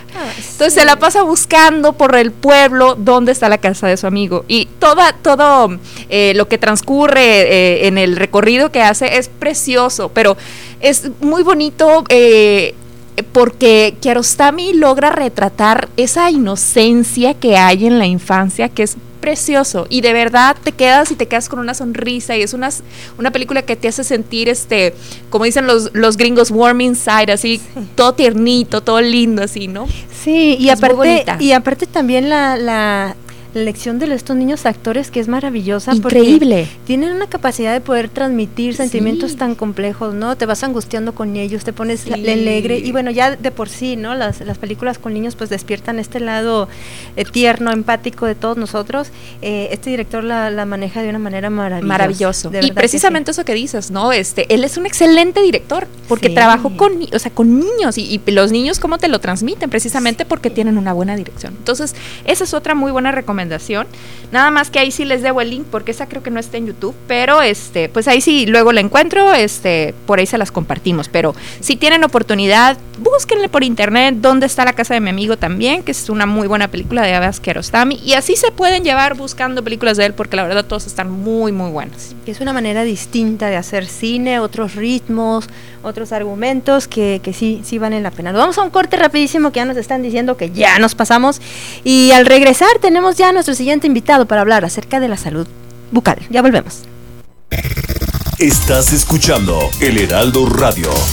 XHB CPZ FM en el 95.1 FM transmitiendo con 25.000 watts de potencia desde Ignacio Allende 530, zona central, código postal 23000, Plaza Allende L12, La Paz, Baja California Sur. Heraldo Radio La Paz, una estación de Heraldo Media Group. La revista del consumidor. Radio. La tendencia en nuestra alimentación es preferir alimentos saludables, frescos y de nuestra localidad. Por eso, en la Profeco este año emprendimos la tarea de investigar y visitar diferentes poblaciones que conservan tradiciones culinarias con base en los alimentos que producen. En esta ocasión fuimos al estado de Tlaxcala, donde se cultivan más de 100 especies de maíz, preservando la agricultura tradicional y la forma de preparación de diversos platillos y bebidas con este alimento, que además de inspirar orgullo e identidad, representa una excelente alternativa de consumo saludable. Después de esa breve muestra gastronómica del maíz, te daremos información para que inicies o mejores tu huerto con las técnicas de asociación y rotación de cultivos fáciles de entender y aplicar. Para los mexicanos, la cocina es sinónimo de unión, amor y tradición. Y al visitar Tlaxcala encontramos que además es motivo de orgullo, preservación de nuestros diferentes granos de maíz y misticismo. Prueba de ello es Ixtenco, el primer municipio que visitamos y que cuenta con más de 100 especies endémicas de maíz, lo que significa que solamente pueden sembrarse y cosecharse en tierras mexicanas. Convivimos con la familia Baltasar, de origen orgullosamente otomí y de la cual cinco generaciones de mujeres continúan cosechando maíz y preparando con él platillos tradicionales de la región. Vimos cómo Juanita, Silvia, Manuela, Ángela y Alejandra transformaron algunas mazorcas en un espléndido atole agrio o morado que se sirve con ayocotes, una especie mexicana de frijol, y sobre la bebida se espolvorea ceniza negra, producto del maíz tostado molido, la cual realza su sabor. En Tlaxcala, los alimentos que se elaboran con los diferentes tipos de maíz son inigualables en sabor y color. Por ejemplo, las tortillas rosas o azules, los tamales tontos, llamados así porque no tienen carne, solamente llevan chile guajillo o salsa verde y también el agua de maíz rosa. Esta deliciosa bebida la descubrimos gracias a la invitación de la familia Rodríguez en el municipio de Contla, donde cerramos con broche de oro nuestra visita gastronómica a Tlaxcala. En la cocina de Dalia Rodríguez y Nicolasa Hernández, la preparación de sus platillos va más allá de juntar ingredientes y ponerlos en el fogón. Es más bien un ritual gastronómico. Muestra de ello es el mole de huitlacoche, el cual es un ejemplo de que lo bueno tarda, porque para hacerlo, el huitlacoche debe dejarse secar por al menos 15 o 20 días para posteriormente molerlo y tenerlo en polvo. Entre los platillos que nos ofrecieron, no podía faltar el original chile atole, que como su nombre lo indica, es un atole salado. Este platillo o antojito lleva granos de maíz, masa de maíz blanco para que se espese y una molienda de epazote, chile serrano y guías de calabaza, las cuales le dan un color verde. Es un manjar picosito que los amantes del elote deben conocer. Consumir lo que la tierra nos regala es un acto de sostenibilidad y con ello le damos valor a las manos que lo cosechan. Conocer nuestro país de la mano de quienes trabajan la tierra nos muestra el arduo esfuerzo que conlleva la cosecha y nos hace sentir más orgullo de nuestras raíces. Consume local. Consume lo nuestro. Conoce el video de este y otros recorridos gastronómicos en nuestro canal en YouTube, Profeco TV, y anímate a probar platillos tradicionales de diferentes lugares de nuestro país. Si quieres empezar a cultivar alguna hierba de olor, una hortaliza, chile u otro alimento en tu hogar, o bien ya tienes tu huerto y lo quieres ampliar, te conviene escuchar esta cápsula. Si ya tienes tu huerto en casa, así sea en un balcón o piensas crearlo, te conviene saber dos técnicas de los agricultores, la asociación y la rotación de cultivos. La asociación consiste en combinar en un mismo periodo y en un mismo huerto dos o más cultivos, con el fin de aprovechar mejor los nutrientes de la tierra y ahuyentar o atraer ciertos insectos. Por ejemplo, para tener un repelente natural que impida la instalación de parásitos y plagas, siembra ajo, romero, manzanilla, cebolla, epazote, hierbabuena, ruda, tomillo o cempasúchil, pues su aroma suele alejar a varios bichos. La rotación de cultivos es simplemente ir cambiándolos. No sembrar siempre lo mismo en el mismo suelo, así los nutrientes y el agua te rendirán más.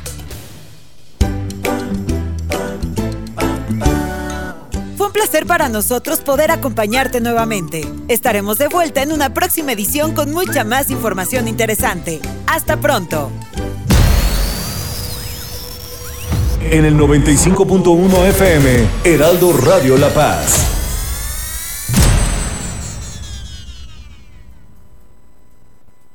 Love,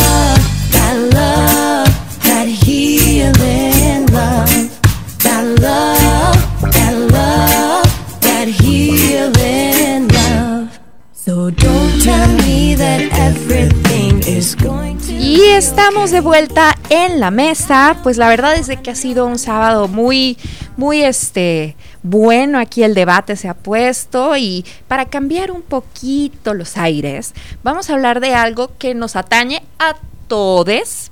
Hablando de lenguaje inclusivo. El chiste. Este, bueno, eh, precisamente todos tenemos una preciosa boquita y a todos nos encanta pues estar dando besitos y sonriendo y que la foto y que esto y que el otro, pero a veces no cuidamos muy bien nuestra salud dental. Entonces, para eso, para darnos unos tips y platicar un poco de este tema, tenemos de invitado al doctor José Peralta Santiesteban. Él es cirujano dentista egresado de la UABC, Campus Tijuana, docente de la Universidad Mundial y actualmente con especialidad de tordoncia en curso. Eh, bien, pues dinos, José, ¿cuáles son los problemas de salud dental que te toca más atender en consultorio? Ok, bueno, primero que nada, pues muchas gracias por la invitación. Muy orgulloso de estar aquí con ustedes. Muy honrado. Ah, no, el gusto es nuestro tenerte por Sí, aquí. pues también gracias a las personas que nos están escuchando también. Pues los problemas de salud que más he visto yo aquí en La Paz, o por lo menos los, los motivos por los que más, más van al consultorio, pues es caries dental, gingivitis, que es inflamación de las encías, y sarro, es lo que más he visto en los pacientes. De ahí pues mucho la importancia de la prevención, ¿no? Porque si trabajamos mucho la cuestión de la prevención, pues evitamos el problema de la gingivitis, problema de sangrados en las encías, problemas de sarro y de ahí pues todo lo que conlleva, ¿no? Caries, etcétera. Y sonaría un poco absurdo, pero hay, hay medidas tan sencillas para prevenir, como un buen cepillado, ¿cierto? Sí, eh, hay muchas medidas básicas que, bueno, lo hacemos tan rutinario la higiene dental que a veces no lo hacemos bien, en la gran mayoría de los casos no lo hacemos bien y muchas personas, sobre todo adultas, se sienten al principio un poco incómodas cuando les digo, gusta que les explique cómo cepillarse bien los dientes. Sí. Entonces se quedan así, no, pues ya, Ya no estoy en la en primaria, ¿no? Sí, o en el kinder. Entonces, cuando les digo, ok, eh, díganme primero cómo se cepillan los dientes y de ahí les corrijo muchas malas técnicas que tienen en cuanto a la ¿Cuál- higiene. ¿Cuáles serían los, los principales errores al cepillarse los dientes? Uy, pues una de ellas, eh, no, no pasar el cepillo a todas las caras de los dientes, sobre todo en la parte interna, en la parte entre los dientes. Esa es la zona más complicada de cepillar. Eh, piensan En- que en- pues, solamente... Perdón, ¿cuál ¿sí? sería? En- ¿Sería entre el cachete y el diente? Entre los dientes. Ah, entre los los dientes. En medio de cada Ah. diente, esa zona es muy difícil de pasar el cepillo. Claro, entonces eh, hilo dental en ese caso. Sí, muchas personas piensan que solamente el cepillo dental es lo único que debemos de utilizar, cepillo y pasta, pero no, tenemos pastas interdentales, tenemos hilo dental, tenemos enjuague bucal y muchos aditamentos que nos pueden servir para la higiene. Muchos, Ent- muchos. un- una buena higiene, entonces, ¿qué comprendería? Cepillo. Cepillo, Ajá. pasta, una buena técnica, porque no solamente el pasar el cepillo y la pasta dental es suficiente. Tenemos que tener una buena técnica de cepillado y este, ayudarnos con un hilo dental, un cepillo interdental y enjuague bucal. Sobre todo, el- yo les digo a los pacientes, el cepillado más importante es en las noches. Ese es el más importante, donde tenemos que enfocarnos más con toda la higiene. ¿Por qué? Porque en las noches cuando dormimos no estamos hablando, no estamos masticando, la saliva no está circulando y todo esto nos ayuda a mantener una, una eh, mejor higiene dental eh, con la, la circulación de la saliva y en las noches pues no está pasando eso. Entonces las, las bacterias proliferan y si dejamos ahí unas cuantas bacterias pues es, en la mañana es cuando amanecemos con el mal aliento, incluso hasta mal sabor de boca.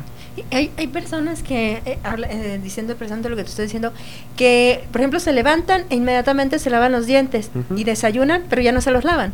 ¿Qué sería Oh, mejor? no. Entonces, ¿qué sería mejor? ¿Lavarse los dientes al momento de levantarse o después del desayuno?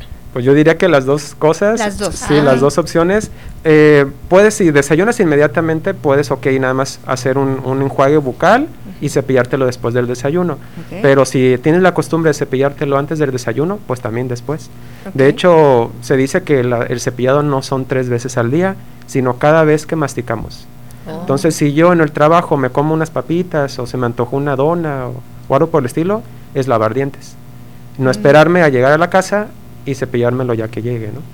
O sea, Sí, siempre, cada que coma. siempre que esté libre de restos de comida. la- Exacto. la- ok. Sí, siempre después de comer, lavar dientes. Siempre. ¿Y qué tal?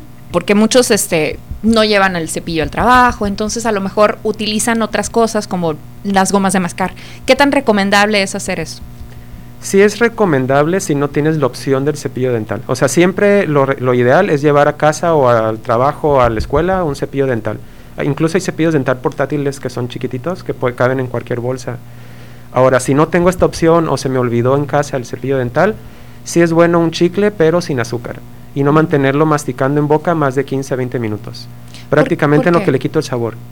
¿Qué pasa si, si está más de 15 minutos? aunque sea libre de azúcar, el tener un, un chicle más de 20 minutos, estamos ejercitando de más la musculatura de los maxilares y eso repercute también en la articulación de la, de la mandíbula. Nos puede llegar a doler, eso repercute también a dolor de cabeza, incluso a veces confundimos con dolor de oído. Es, es malo mantener un chicle mucho tiempo. Hay personas que lo traen una hora, dos Sí. horas, que ya ni sabor tiene y ahí lo traen en boca, ¿no? Entonces, Como para ansiedad, ¿no? Sí. pues puede ser, yo creo, pero sí, es- no, es, no es bueno, no es recomendable en cuanto a salud este, bucodental mantenerlo más de 20 minutos. Y, y, y hablabas tú, por ejemplo, de estos dolores de cabeza o de oído que a veces uno no relaciona que puede ser un problema, ¿no? De, de mandibular o lo demás. Eh, también en la oclusión puede desatar algún tipo de problemas o malestares que uno a lo mejor no sospecha que se debe a eso. Eh, la oclusión entendiéndose, ¿no? Que como Sí. es la... Mordida. la- el tipo de mordida. Ajá, la mordida es la, la oclusión que así en palabras este más común es la mordida del de la que presenta el- la persona o el paciente. Si no tenemos una correcta mordida también repercute en dolores de la articulación. A veces hay chasquidos que cuando yo abro la boca truena, clac, clac, clac. O a veces también hay eh, que, se- que abro la boca y se me atore para abrir o para cerrar. Eso ya no es normal. Ahí sí tenemos que ir con el dentista para que nos oriente sobre cómo eh, mejorar esa condición. Algunas personas eh, lo manifiestan con dolor de oído y van con el otorrino, que no es malo, es bueno que el otorrino también valore y de- este, descarte que sea un problema de oído, ¿no? Ya cuando el otorrino dice, ¿sabes qué? No es por, por aquí, ve con tu dentista. Pero si una mala mordida, eh, un, un este, es- exceso del- de ejercicio, vaya, de la musculatura de los maxilares, repercute en daño de la articulación. ¿Una caries maltratada puede afectar, por ejemplo, el corazón u otros órganos? Sí, eh, una infección en boca que dure por mucho tiempo, digamos una infección dental, recordemos que los dientes están conectados al torrente sanguíneo, entonces una infección puede provocar que las bacterias vayan a otros órganos, que de repente tengamos gastritis, que de repente tengamos colitis o problemas en el corazón y todo por causa de también problemas dentales. Por eso siempre que una persona se va a operar, siempre eh, los hospitales los mandan al médico para checar un chequeo general y al dentista para evitar cualquier problema de infección dental. Porque si no, una operación con infección en boca este, puede alterar los resultados. Y también puede pasar eh, el caso contrario, ¿no? Que tal vez tengan un problema de mal aliento y que no sea precisamente por una cuestión de salud dental, ¿verdad? Exacto, sí, esto, el mal aliento no siempre es por cuestión bucal. Sí es importante ir con el dentista y descartarlo, pero también puede ser por, por problemas este, del estómago. Por ejemplo, el estómago, si yo tengo un problema, digamos, gastritis, este, puede, puedo tener mal aliento, aunque no tenga sarro, no tenga caries. Pero siempre obviamente es importante descartar esa cuestión. en, en mi época, sí, y más atrás, se utilizaba, ¿de qué te Hace, hace qué te poquito, hace poquito. ayer. Eh, pues se utilizaba el amalgama, ¿no? Para, para cuando se hacían curaciones para las caries y demás. Y pues eh, entiendo que el amalgama pues es una fusión de mercurio con, con otros Sí, metales. otros metales. ajá. Eh, pero en este caso también he escuchado, no sé qué tan cierto sea esto, que la presencia de amalgamas en el organismo no es muy buena. Entonces que ahora se recomienda que la persona que tenga amalgamas, pues eh, en la medida de sus posibilidades se pueda ir cambiando para, para con, con otros elementos que sean más nobles. ¿Esto es así? Ah, bueno, ahí está un poquito en debate porque si hay estudios que defienden mucho la amalgama y estudios que defienden mucho la resina, o sea, que le atacan, claro. atacan a la amalgama, ¿no? Cuando recién salió la resina, sí era un boom y decían que la amalgama es metal, que nos hace daño, bla, bla, bla. Y ahora que ya tenemos mucha experiencia con la resina, han, sali- han salido muchos estudios defendiendo la amalgama, que la amalgama no suelta mercurio, que nos- no nos hace daño, etcétera. Yo cuando veo un paciente con amalgamas, sí le explico al paciente, ¿sabes qué? Si tu amalgama ya cambió de color o yo al revisarlo eh, noto que ya tiene microfisuras o, o una cierta filtración que solamente en consultorio nos damos cuenta, la cambiamos. Pero muchas veces la amalgama está en muy buen estado y yo le digo, ¿sabes qué? Si no te, has si no te ha dolido la muela y estéticamente no repercute, o sea que no te, está muy visible esa amalgama, mejor la dejamos porque hay veces que al momento de retirarla, pues obvia- exponemos al diente otra vez y aunque le ponga yo un sellado diferente, hay veces que provoca alguna molestia en el paciente ese cambio.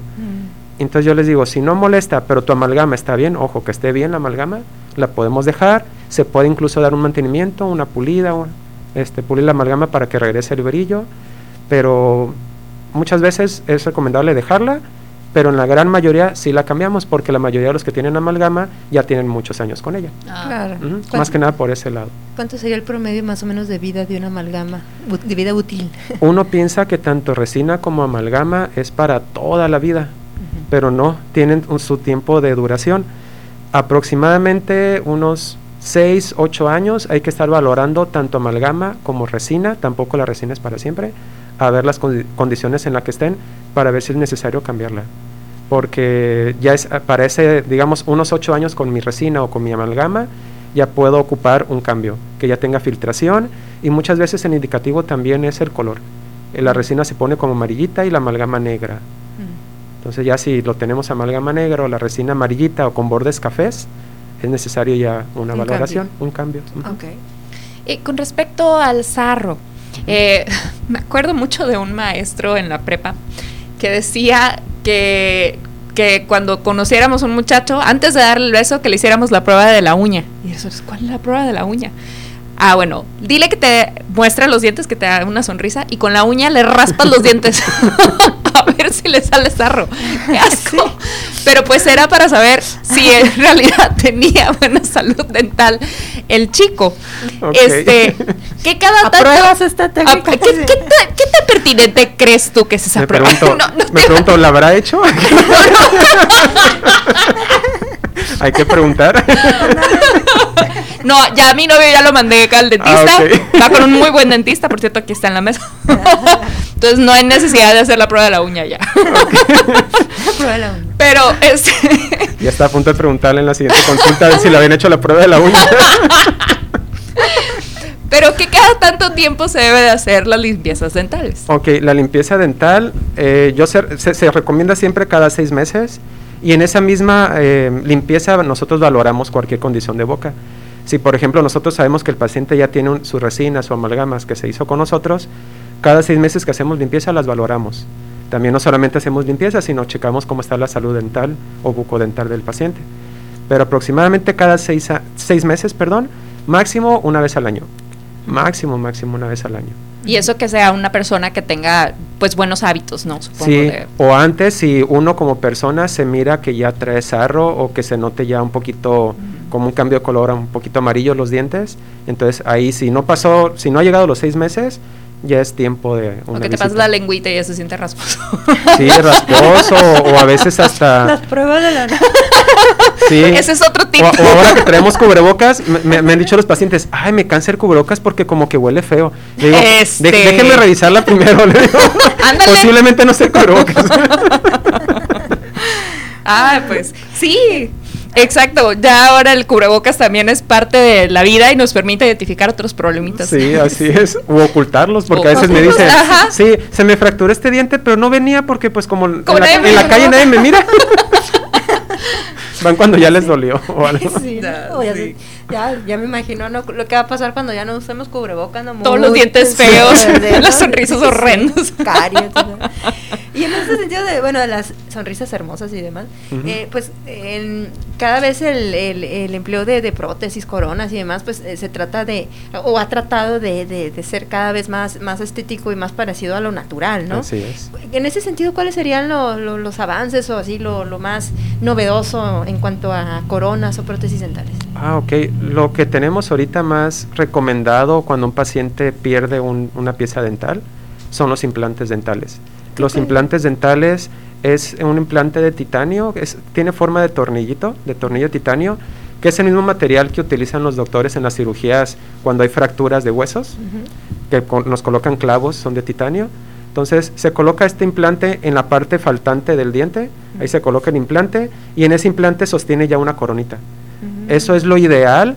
¿Por qué? Porque ahí, eh, si queremos algo fijo que dure muchos años, implante. Porque si, otras opciones son los puentes fijos, pero los puentes fijos llegamos a desgastar los- las piezas pilares o los- las piezas que están a los lados para poder soportar el, el- el postizo. Entonces, ah, si el diente está sano, lo tenemos que desgastar para poner corona. Entonces, ahí ya no es tan recomendable. Otras opciones pues son los removibles, pero eh, muchas veces al paciente no le gusta estar quitando y poniendo. Lamentablemente el implante es, eh, como es lo más novedoso, también es lo más elevado en costo. De ahí cuando el paciente no puede, pues ya se les da las otras opciones, los fijos o los removibles. Sí, no, pero imagínate una noche de pasión con los removibles, ¿no? Así, por ahí sale la... Ay, qué brillante. Tengo, tengo anécdotas de mis pacientes con cuestiones ¿En serio? A ver, sí, cuéntanos muchas. una. No, bueno, sin decir nombres. claro, claro, claro. Pues una de ellas fue una paciente que le había hecho una extracción y le hice la extracción, digamos, el día de hoy y me habla a las 10 de la noche del mismo día, ¿no? Y, y me dice, doctor, eh, per- perdón que le hable esta hora, no es que tengo unas dudas. Y yo, sí, dígame, ¿no? Este, estoy desocupado, no hay problema. Y me dice, eh, ay, es que me da pena preguntarle, pero no hay problema si, si hago el amor, me dice. Y yo me quedé así, o sea, esa pregunta nunca me la había hecho.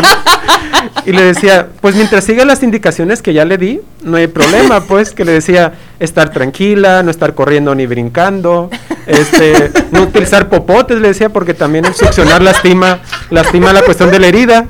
Entonces, mientras siga esas indicaciones, adelante, le decía. Entonces, amor, pues, popote no. es- espero, espero que sí le haya servido mis indicaciones, sí. Ay, sí. Ya, ya no me volvió a marcar, significa que le fue bien. ya no volvió al consultorio otra vez hasta la siguiente cita. Sí. Todo fluyó. Y Todo con una fluyó normal. sonrisa. Y con una Ah, sí, feliz. Muy relajada. Y, ah, y hablando precisamente de, de- de relajarse y todo eso, el ir al dentista da mucho miedo, ¿no? Siempre de como que hay una resistencia y uno se espera ya cuando hay el dolor y cuando ya no puedes más. Sí. El- en este en este caso, eh, por ejemplo, es, bueno, es que el sonidito, ¿no? De la de la fresa, de que de repente es ay, como que te están taladrando y demás. Eh, en tu caso, en la práctica, ¿cómo le haces para que la gente, no sé, se relaje o, o pueda haber una mejor predisposición al tratamiento? Primero, cuando llega el paciente por primera vez, eh, siempre me gusta abrir una, una charla, platicar con el paciente, incluso a veces hasta digo algún chiste, sobre todo si viene recomendado de alguien o acompañado de alguien. Procuro, digamos, romper el hielo de alguna forma para que el paciente se sienta en confianza, sobre todo cuando son niños también. Con, bueno, los niños tienen otra técnica de, de trato, pero igual es primero que el, que el paciente se sienta tranquilo. Ya una vez que rompo el hielo es pasar y siempre antes de revisar, eh, bueno, perdón, eh, al momento de revisar, explicarle todo lo que le voy a hacer al paciente, lo que necesita, qué va a sentir y cómo lo voy a trabajar. Una vez que el paciente está informado, eh, esos nerviosismos bajan, Porque hay, hay dentistas, colegas que, a ver, te voy a revisar, lo bajan, a- lo, bajan lo, lo revisan, ah, mira, tienes una caries aquí y empiezan a trabajarle, ¿no? Y muchas veces el paciente es la primera vez que va con un dentista. Entonces hay que explicarle, mira, vas a sentir así. De hecho, hoy tuve dos pacientes de primera vez y les expliqué, eran dos hermanas, y les expliqué, mira, vas a sentir este, esta pieza, vas a sentir una vibración, eh, la pieza irriga, echa agua, va a haber una succión, una pequeña aspiradora aspirando el agua, y todo eso se le explica, ¿no? Y, y- y muchas veces, si los veo muy nerviosos, hasta a veces prefiero atenderlos en otra cita. Explicarles primero todo lo que vamos a hacer, este, incluso a veces hasta les digo, mira, vamos a usar esa lámpara, bla, bla, bla, como si fuera un niño, así, casi, casi. Y, y el paciente en la siguiente cita ya viene más, más tranquilo.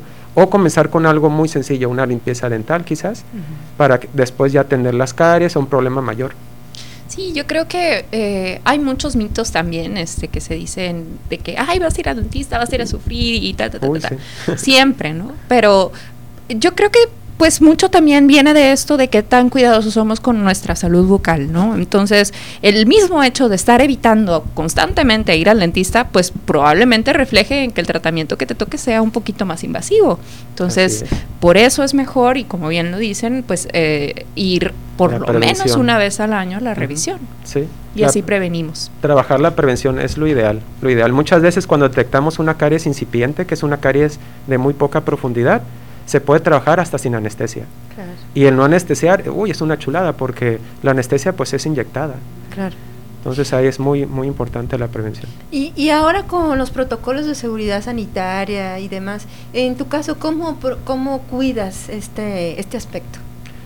Siempre al paciente cuando llegue, primero su gel, este, se le invita a colocarse gel antibacterial, llegar de preferencia sin acompañantes, este, a menos de que lo requiera, ¿no? que sea una persona que, ocupe alguna ayuda física o que sea menor de edad, pero solamente un acompañante.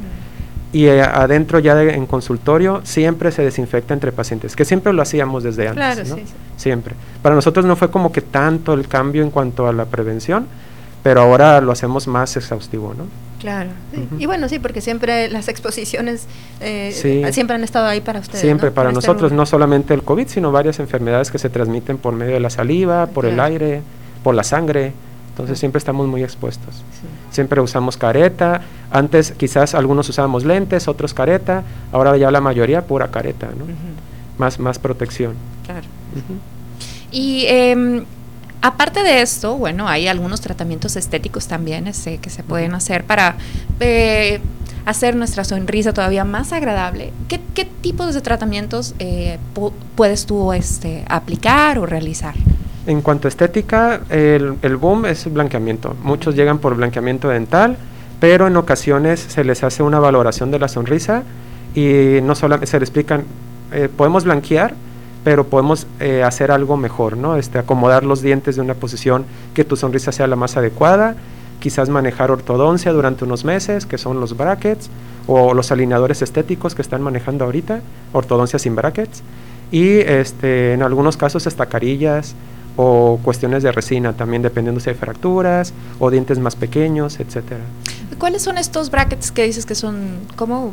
Ah, los alineadores. Ajá, ¿cómo son? Eh, los, ahora es- eh, se realiza ortodoncia sin brackets Ajá. mediante unos alineadores estéticos que son muy muy parecidos a, a las guardas oclusales o protectores bucales o unos, plasti- unos ¿no? plastiquitos que se colocan entre los dientes Sí. que cubre solamente los dientes. Las guardas a veces eh, cubre también parte del paladar, dependiendo qué tipo de guarda ocupemos.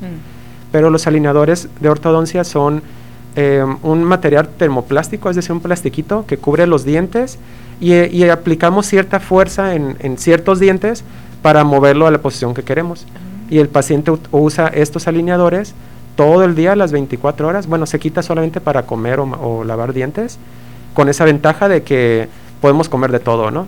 Con los brackets tenemos esa limitante, que cosas duras no podemos, manzanas no podemos comer, el elote, etcétera. Y con los alineadores sí, porque yo me los quito, como, me lavo dientes y me lo coloco de nuevo. ¿Y tienen las mismas funciones que un bracket? Las mismas ¿Exactamente lo funciones que un bracket, ¿Los podemos atender el alcances? 93% según las estadísticas de los casos de ortodoncia o de maloclusión. Eh, en algunos casos se hace una combinación de, de ligas y alineadores o botones también de ortodoncia, pero pero se puede hacer en la mayoría de los trabajos. Ah, mira, qué maravilla, ¿no? ¿Cómo, Sí. cómo va desarrollando, Sí, ¿no? ¿no? El avance. era bracote así de... Sí, la incomodidad, todas Sí, las desventajas del bracket con el alineador estético no lo tenemos, ¿no? Eh, pero no antes- raspa, no pica. Antes eran unos que iban por fuera, ¿no? Ah, Esos. Para, para las... Ah, que les decían Los de... de- extraorales, Ajá. que les llamaban freno de caballo. ¿no? Exacto, sí. Todavía Primero se esos. usa en algunos trabajos, en algunos tipos de mordida, pero sobre todo cuando detectamos que el crecimiento de los maxilares no está muy correcto o que el- la, la mandíbula está creciendo de más, ocupamos de estos extraorales, Ah. entre otros casos, ¿no? Ya, pero pues son, yo creo, la minoría, ¿no? De- Sí, y aparte son se puede quitar y poner, o sea, se, le, Ah. se le coloca al paciente y se les dice, úsalo cuando estés en casa y al dormir. Ah, ya. antes no, antes sí era todo el día, Todo el ¿no? Y se iban a la escuela con ellos Ay, y sí. El bullying, ¿no? Todo Sí, eso. ya. Y sobre todo cuando uno vivía en la época dorada del bullying, ¿no? Ahorita pues ya no hay, pero en ese entonces... Claro. Ahorita todavía hay bullying, Bueno, sí, ¿no? Sí, bueno, es cierto, cierto, Lo que pasa es que antes no se llamaba bullying, se llamaba Carrilla. carrilla. Sí, qué bárbaro. Sí, Sí. sí. Pero bueno. Pues am, ya estamos por irnos. Eh, ¿Dónde te pueden contactar las personas que nos escuchan si tienen más dudas, si quieren ir a consulta contigo? Claro, eh, estamos en Márquez de León, entre Félix Ortega e Isabel la Católica. Am, si gustan también puedo proporcionar el teléfono. teléfono, claro. por favor. Ahorita estamos atendiendo con previa cita por cuestión de la pandemia. Pueden programar su cita al número 612 15 345 6 345 61. Repítanos, 61. por favor, por si alguien no alcanzó a apuntar. 612 15 345 61. ¿Y en redes sociales? En redes sociales como Dental Peralta, consultorio Dental Peralta. Perfecto. Te encontramos en Facebook, Instagram. Facebook, Instagram y YouTube. Te falta el TikTok. Falta el TikTok, sí, así es, o el Twitter. Ándale, es El. Twitter, También. sí, sí. Pues muchas gracias por acompañarnos. No, gracias a ustedes. Este, esperamos que esta sea la primera de muchas veces que puedas venir a orientarnos un poquito sobre este tema. Y este, pues a todos los que nos acompañan, les agradecemos que hayan estado presentes. Eh, me despido, Nacheli Rodríguez. Así es, muchísimas gracias, ¿no? Estuvo bueno el programa, Sí, ¿no? sí. Y le mandamos un saludo a Valerie Vélez, que, que Ah, está sí, así Valerie. de manteles largos ahora. Valerie, un beso, un abrazo. Y bueno, Apachangada. exactamente, ya va a estar de regreso el próximo sábado. y una felicitación a su niño. Sí, Rodrigo, muchas felicidades, felicidades. amor, que la estés pasando súper, súper bien. Y bueno, pues también una, un agradecimiento a todos los que nos siguieron a través de esta transmisión. Recuerden que estamos en la mesa todos los sábados en punto de las 5 de la tarde y hasta las 7 de la noche. Y bueno, pues por su atención, sus... Eh, ¿Sus qué? ¿Sus comentarios y todo sí, lo demás? todos los likes aquí mandaron saludos, Saludos al doctor, Erika Alejandra, eh, Italia Gutiérrez, eh, Manuel Loira, Enrique Lorza, Víctor Ramos, todos los que nos escuchan, Sí, el club de sí. fans, les agradecemos. Ay, sí, muchísimas gracias de veras a nuestro invitado, ¿no? Y por ahí No, vamos, a a, ustedes. vamos a ver a tus pacientes también, ¿eh? Ah, muchas gracias, claro que sí, a la orden. y No, bueno, muy buen muchas doctor. gracias, sí, no, y aparte es mucha, inspira mucha confianza, Sí, ¿no? Y así sí. Ah, se gracias. relaja y ameno, y, y para los de repente que somos medio fóbicos a los dentistas, eso es, eso es muy importante. Bueno, pues muchísimas gracias, ahora sí, nos vamos, mi querida Nash, nos vemos el próximo sábado, Eh, soy Marta del Riego, Nacheli Rodríguez, y hasta la próxima. Bye.